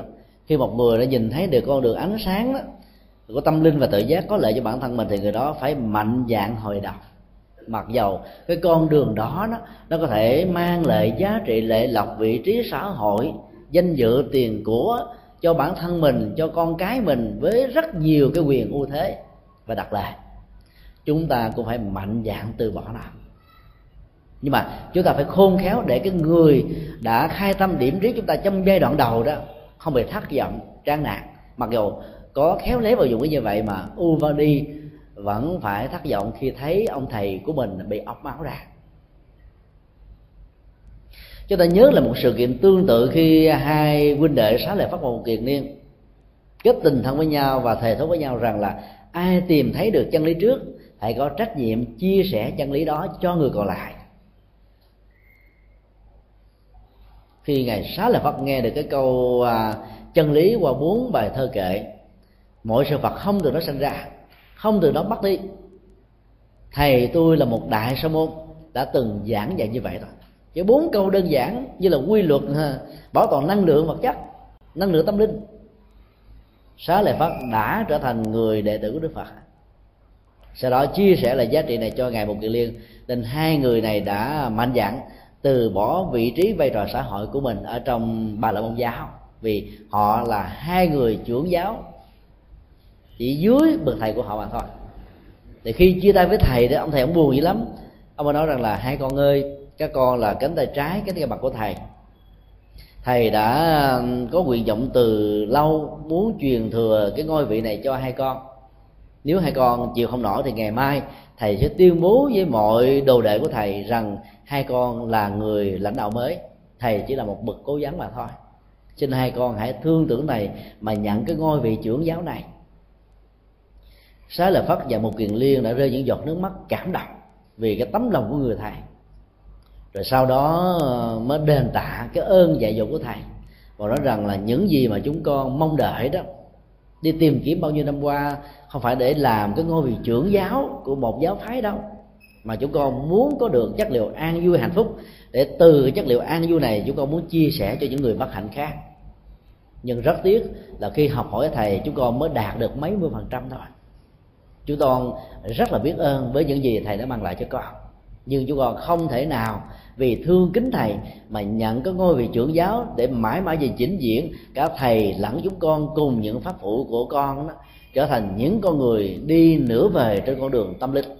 Cho nên thầy hãy cho phép chúng con đi đến làm đệ tử của sa môn cồ đàm con vẫn ghi nhớ đời đời cái ơn hay là của thầy ngày hôm nay. Nói xong, họ đã từ giả như lại tê tôn. Đó là con đường giác độ và hồi đầu nó đòi hỏi đến những cái mà đôi lúc mình phải mạnh dạn cắt bỏ hết những cái gì mà mình cho rằng là giá trị nhất trong cuộc đời. Đừng tiếc nuối những cái đạt đã có không có giá trị. Thì thức tỉnh đó, chúng ta phải hồi đầu và hướng về cái giá trị đó. Ở đây cái quy trình của sự hướng thiện và hồi đầu đó, nó là một tiến trình tự nhiên. Đức Phật không hề sử dụng Đức Phật vẫn khuyên Ubali giữ cái gốc rễ văn hóa tôn giáo của ông. Nhưng ông thấy rằng là nếu duy trì cái gốc văn hóa đó, thì gia đình của ông sẽ không được lệ lạc. Ông phải công khai hóa nó ra rằng ông là đệ tử của như lai thế tôn, ông là một phật tử chứ không phải là đệ tử của ni kiền tử nữa. Những người quan hệ giao lưu đắc kinh tế với ông đó trong nhiều năm qua đó, nhờ ảnh hưởng của ông mà trở thành người phật tử. Và có nhiều người chán nản là bỏ ông luôn. Cô lập ông ông vẫn không không màng đến vì ông nghĩ rằng là cái bản thân ông sẽ trở thành một ngọn nước soi đường. Tiến sĩ ờ, uh, Emerker một người xuất thân từ uh, giai cấp thấp nhất của Ấn Độ đây là một người thông thái có ba bằng tiến sĩ trong đó có bằng tiến sĩ về luật tiến sĩ về triết học tiến sĩ về tôn giáo học tại Anh Quốc. Khi trở về Ấn Độ trong thời kỳ uh, uh, tự trị đó, thoát khỏi ách nô lệ của um, chế độ anh anh anh quốc. Thì Emmerker đã được mời làm bộ trưởng bộ tư pháp của quốc gia này và ông là người chấp bút cải cách cái luật pháp để đề cao vai trò bình đẳng của xã hội. Ông đã nghiên cứu các tôn giáo có mặt ở trên mảnh đất có Độ từ xưa cho đến nay và cuối cùng ông rất tâm đắc và trở thành người Phật tử. Trong lễ quy đó, ông đã vận động được cả năm chục ngàn người trở thành đệ tử của Đức Phật là từ bỏ hết tất cả những cái ưu quyền mà người bà la môn có thể dành cho ông vì ông có vai trò lớn. Cái chế độ phân biệt giai cấp của ấn độ rất là nặng nề khi còn là một giáo sư chưa có ờ, cái bằng tiến sĩ anh quốc đó, ở tại các trường đó, thì những người thuộc giai cấp thấp đó, phải uống nước và giới hạn mình trong cái phòng của giáo sư giai cấp thấp, chứ không được ở cái phòng sang trọng của giáo sư giai cấp cao. Cũng là giáo sư như nhau mà có phân biệt đối xử như vậy trong một cái làng nghèo khó nó có nhiều giai cấp khác nhau. Cùng là một giai cấp của à, tiện dân thôi. Nhưng mà cái họ tộc của họ làm cho họ tiện dân cao hơn chút xíu, thấp hơn chút xíu là vừa vừa. Họ còn có phân biệt đối xử với nhau ai thuộc về tiện nhân cao thì lấy nước ở bên phía tay phải của giếng, còn ai thuộc tiện nhân thấp hơn lại nước bên tay trái. Sự lẫn lộn vị trí qua lại có thể bị đánh chết mà không bị bồi hoàn gì cả. Phân biệt đối xử của nó, ghê gớm như vậy. Cho đến bây giờ, những vùng thôn quê hẻo lánh của đất nước Ấn Độ vẫn còn duy trì cái truyền thống sai lầm và khổ đau như vậy. MK muốn giải phóng dân tộc Ấn Độ ra khỏi cái ách nô lệ đó cho nên ông dẫn ông người ta hãy trở thành của đệ tử của Đức Phật. Nếu người đó muốn hướng đến con đường an vui và hạnh phúc. Vào năm 2002 Ramjat đã dẫn động một cách tương tự và thành công với số lượng người tương tự tại thủ đô New Delhi để mở ra một cái phương hướng giúp cho nhiều người à, mất an vui hạnh phúc trở thành an vui hạnh phúc thông qua con đường trở thành Phật tử vào tháng 10 2006 vừa qua, tại miền Trung của Ấn Độ, dưới sự hướng dẫn tâm linh của hòa thượng Tinh Văn, người sáng lập ra Phật quan Sơn trên thế giới, một trăm ngàn người đã quy tập thể, thì nâng con số lịch sử lên gấp đôi lần. Đó là phá cái lục tập thể thế giới là số lượng người à, cải đạo lớn nhất chưa từng có. Ý, khi chúng tôi muốn đưa hai sự kiện quy tập thể này ra ở chỗ đó, khi một người có sáng suốt đó, mặc dầu có được những ưu quyền cho người khác à, cám dỗ mình, tặng cho mình, để mình làm lợi ích cho một à, thiểu số nào đó, người đó vẫn không màng đến. Trở thành một người phật tử, vận động nhiều người khác cùng trở thành theo. Mặc dầu khi trở thành phật tử rồi, mình có thể bị cô lập xã hội, với nhiều sức ép khác nhau, vẫn không màng. Uber đi, đã làm được việc đó vì ông nghĩ đến giá trị lệ lạc của những người thân, của những người thân của ông, của những người đối tác với ông, của những người mất phương hướng như ông đã từng mất phương hướng, thông qua việc làm tín đồ của bà la môn rồi sau đó trở thành kỳ kỳ nà giáo nó tóm lại là con đường quá độ những người khác đạo đó, phải hiểu được gốc rễ văn hóa của họ đừng cắt đứt mà hãy để cho họ tự chuyển hóa với những giá trị dấn thân mới do họ nạp được từ cái chất liệu tâm linh mới. Nội dung mà người đó tiếp nạp mới là cái quan trọng chứ không phải là hình thức thay đổi từ tôn giáo a theo tôn giáo b, từ chủ nghĩa a theo chủ nghĩa b, từ quan điểm chính kính a theo quan điểm chính kính b. Nhưng bản thân của người tiếp nhận được chân lý đó cần phải mạnh dạng thay đổi và hướng về vì cái đó nó mở ra một nhịp cầu mang an vui, hạnh phúc cho nhiều người. Cái bài kinh ờ, được kết thúc tại đây. Ở trên bàn thì có một câu hỏi ngắn. Tôi là người mới ngộ đạo, muốn tìm pháp môn quy y và học đạo. Tôi nghe nói là đạo phật có nhiều pháp môn. Đó là những pháp môn gì? Tôi muốn tu theo pháp môn tịnh độ, thì theo học ở đâu? Xin thầy giải thêm, người, cái câu người ta sợ quả, bồ tát sợ nhân là gì? Có lẽ đây là người à, muốn tìm hiểu về đạo phật thôi cho nên à, khái niệm và thuật ngữ sử dụng nó hơi lộn chút xíu. Tôi là người mới ngộ đạo. Đây là tôi là người mới bắt đầu biết đến đạo phật thì đúng hơn. Muốn tìm pháp môn để quy y. À, lẽ là phải nói như thế này là tôi muốn quy y và thông qua đó để tìm kiếm một pháp môn để tu học đạo phật. Như vậy pháp môn đạo phật nhiều tôi phải chọn pháp môn nào để có được giá trị lệ lạc nhất việc tìm kiếm pháp môn đó, nó có thể à, liên hệ đến à, sự hiểu biết về à, các con đường truyền bá văn hóa đạo phật trong rất nhiều năm qua. Nó gói gọn lại trong ba pháp môn chính là thiền, tịnh độ và mật tông. Bản chất của ba pháp môn này là nhằm giúp cho hành giả đạt được cái chất liệu tĩnh tại của tâm thông qua trạng thái chánh niệm và tỉnh thức. Niệm phật với tâm bất loạn là chánh niệm và tỉnh thức trì trú được tam mặt thân khẩu ý là thanh tịnh là chánh niệm và tỉnh thức. Cho nên là phương pháp ngồi thiền hay là thiền hành, phương pháp nội niệm phật hay là quán tưởng pháp trì chú hay là tam mặt chỉ là những phương tiện vốn khác nhau nhưng đạt đến một mục đích giống nhau là an vui và hạnh phúc, thoát khỏi mọi nỗi khổ và niềm đau trong cuộc đời. Người đặt câu hỏi này chỉ cần xem coi cái pháp môn nào là hợp với cái nguyện vọng và cái con đường tâm linh mà mình đã từng đi và từng sống trong nhiều năm qua. Ví dụ nếu người nào đó người đặt câu hỏi là một người theo uh, thiên chúa giáo chẳng hạn tin vào thượng đế có thể ban phước là tạo nhiều ăn sủng cho bản thân mình thì người đó có thể học theo pháp môn tịnh độ. Vì cái tha lực và lòng từ bi của đức phật a di đà như là một phương tiện đó nó làm cho người đó có cái cảm giác rằng là cái pháp môn này nó gần gũi truyền thống văn hóa mà mình đã từng đi qua cho nên không có những cái dị ứng đẩy nó ra bên ngoài.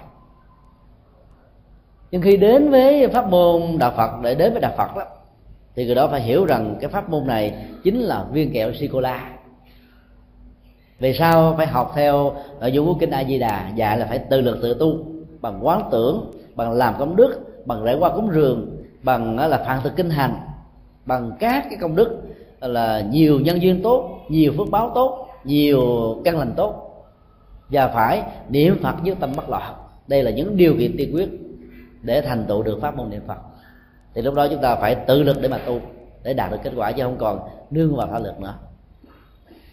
Nếu người đó là một cái người đi theo chủ nghĩa cộng sản, tức là những người rất là mạnh mẽ, không tin thần linh, phỉ báo thần linh và không tin kiếp sau, nỗ lực từ bản thân mình, thì người đó có thể thực tập theo phương pháp thiền quán. Vì ở đây là yếu tố của tự lực nó là rất là cao và nó xóa ra cái khoảng cách của tôn giáo và tín ngưỡng, làm cho họ dễ dàng tiếp xúc, dễ dàng thân cận, dễ dàng là học hỏi. Nếu người đó là có có khuynh hướng thần bí, thích cái gì là sâu xa quyền nhiệm, mặc dầu có thể cái đó là cương điệu, có thể bơm phòng, có thể có một đó mười, thì người đó có thể đến với pháp môn của tịnh độ. Vì ở đó đó, chúng ta sẽ học được rất nhiều điều kỳ diệu. Các nhà sư trước khi qua đời biết được rằng là mình sẽ tái sanh vào con cái nhà ai cha mẹ mình là ai, ở đâu? Nói trước một cách rất là chuẩn xác. Và có được những năng lực thao tâm thông, tỉnh thọ. Như vậy là tùy theo cái gốc rễ văn hóa tôn giáo mà mình có mà mình có thể chọn pháp môn nào của đạo Phật. Rồi từ đó chúng ta quy ngưỡng về Phật pháp và tăng giống như cư sĩ Ubadi này đã làm đừng quy ngưỡng trước, hãy tìm hiểu pháp môn trước. Thấy giá trị của nó là hãy nương theo. Cái con đường của những người khác tôn giáo nên đi là như vậy còn đối với vế thứ hai của câu hỏi, đó là nội dung của câu là người ta sợ nhân, bồ tát à, nhờ ta sợ quả, bồ tát sợ nhân, có nghĩa lý gì? Cái câu này nó cũng hơi bị à, cải biên chút xíu. Chúng sanh sợ sợ quả, bồ tát sợ nhân. Hay là bồ tát sợ nhân, chúng sanh sợ quả. Ý muốn nói rằng là trong lúc làm những việc xấu, sai luật pháp, xóa bỏ nền tảng của đạo đức, gây thương tổn à, đời sống cộng đồng và xã hội làm mất lệ lạc cho con người. Người đó không hề màng đến, không hề sợ. Nhưng khi cái quả xấu bị trừng phạt, bị cầm tù, bị tuyên án tử hình, bị cộng đồng chê bỏ, bị xã hội cố lập, thì lúc đó người đó mới ăn năn hối hận và người đó cảm thấy rất là sợ hãi, trốn tránh, vượt ngục, đổi tên, đổi họ, vượt biên, để tránh tất cả những hậu quả mà họ có thể gánh. Nhưng đạo Phật xác định rằng đó nếu không tránh nhân thì việc tránh quả chỉ là một sự đối tiếc lúc đó nó sẽ rơi vào tình trạng là tránh vỏ dưa của cái quả xấu thì sẽ gặp cái vỏ dừa cái nó còn nặng hơn nữa. Thì quả xấu nó sẽ trổ khi mà các yếu tố nhân đã hội tụ được tính điều kiện của nó. Từ đó chỉ còn quan hỷ chấp nhận bằng cái tâm hối hận. Cộng với những hành động tích cực mới thì cái nghiệp xấu mới được tiêu tan. Còn tránh trốn không phải là một giải pháp. Như vậy, để tránh những hậu quả tiêu cực ở trong tương lai, thì tốt nhất là chúng ta tránh những cái nhân xấu khi nó còn là mầm móng đừng chờ nó làm xong rồi tiền rồi mới ăn năn thì cũng đã quá muộn màng. Tương tự, đối với lĩnh vực sức khỏe, muốn có được tuổi thọ thì phải hãy sống một cách có nghệ thuật. Điều độ, ăn uống, nghỉ ngơi, làm việc tương thích. Để để tâm an lạc thảnh thơi bằng những cái chất liệu buông xả quan hỷ, nhẹ nhàng thư thái. Đừng thức khuya, đừng thức hôm, đừng làm quá sức.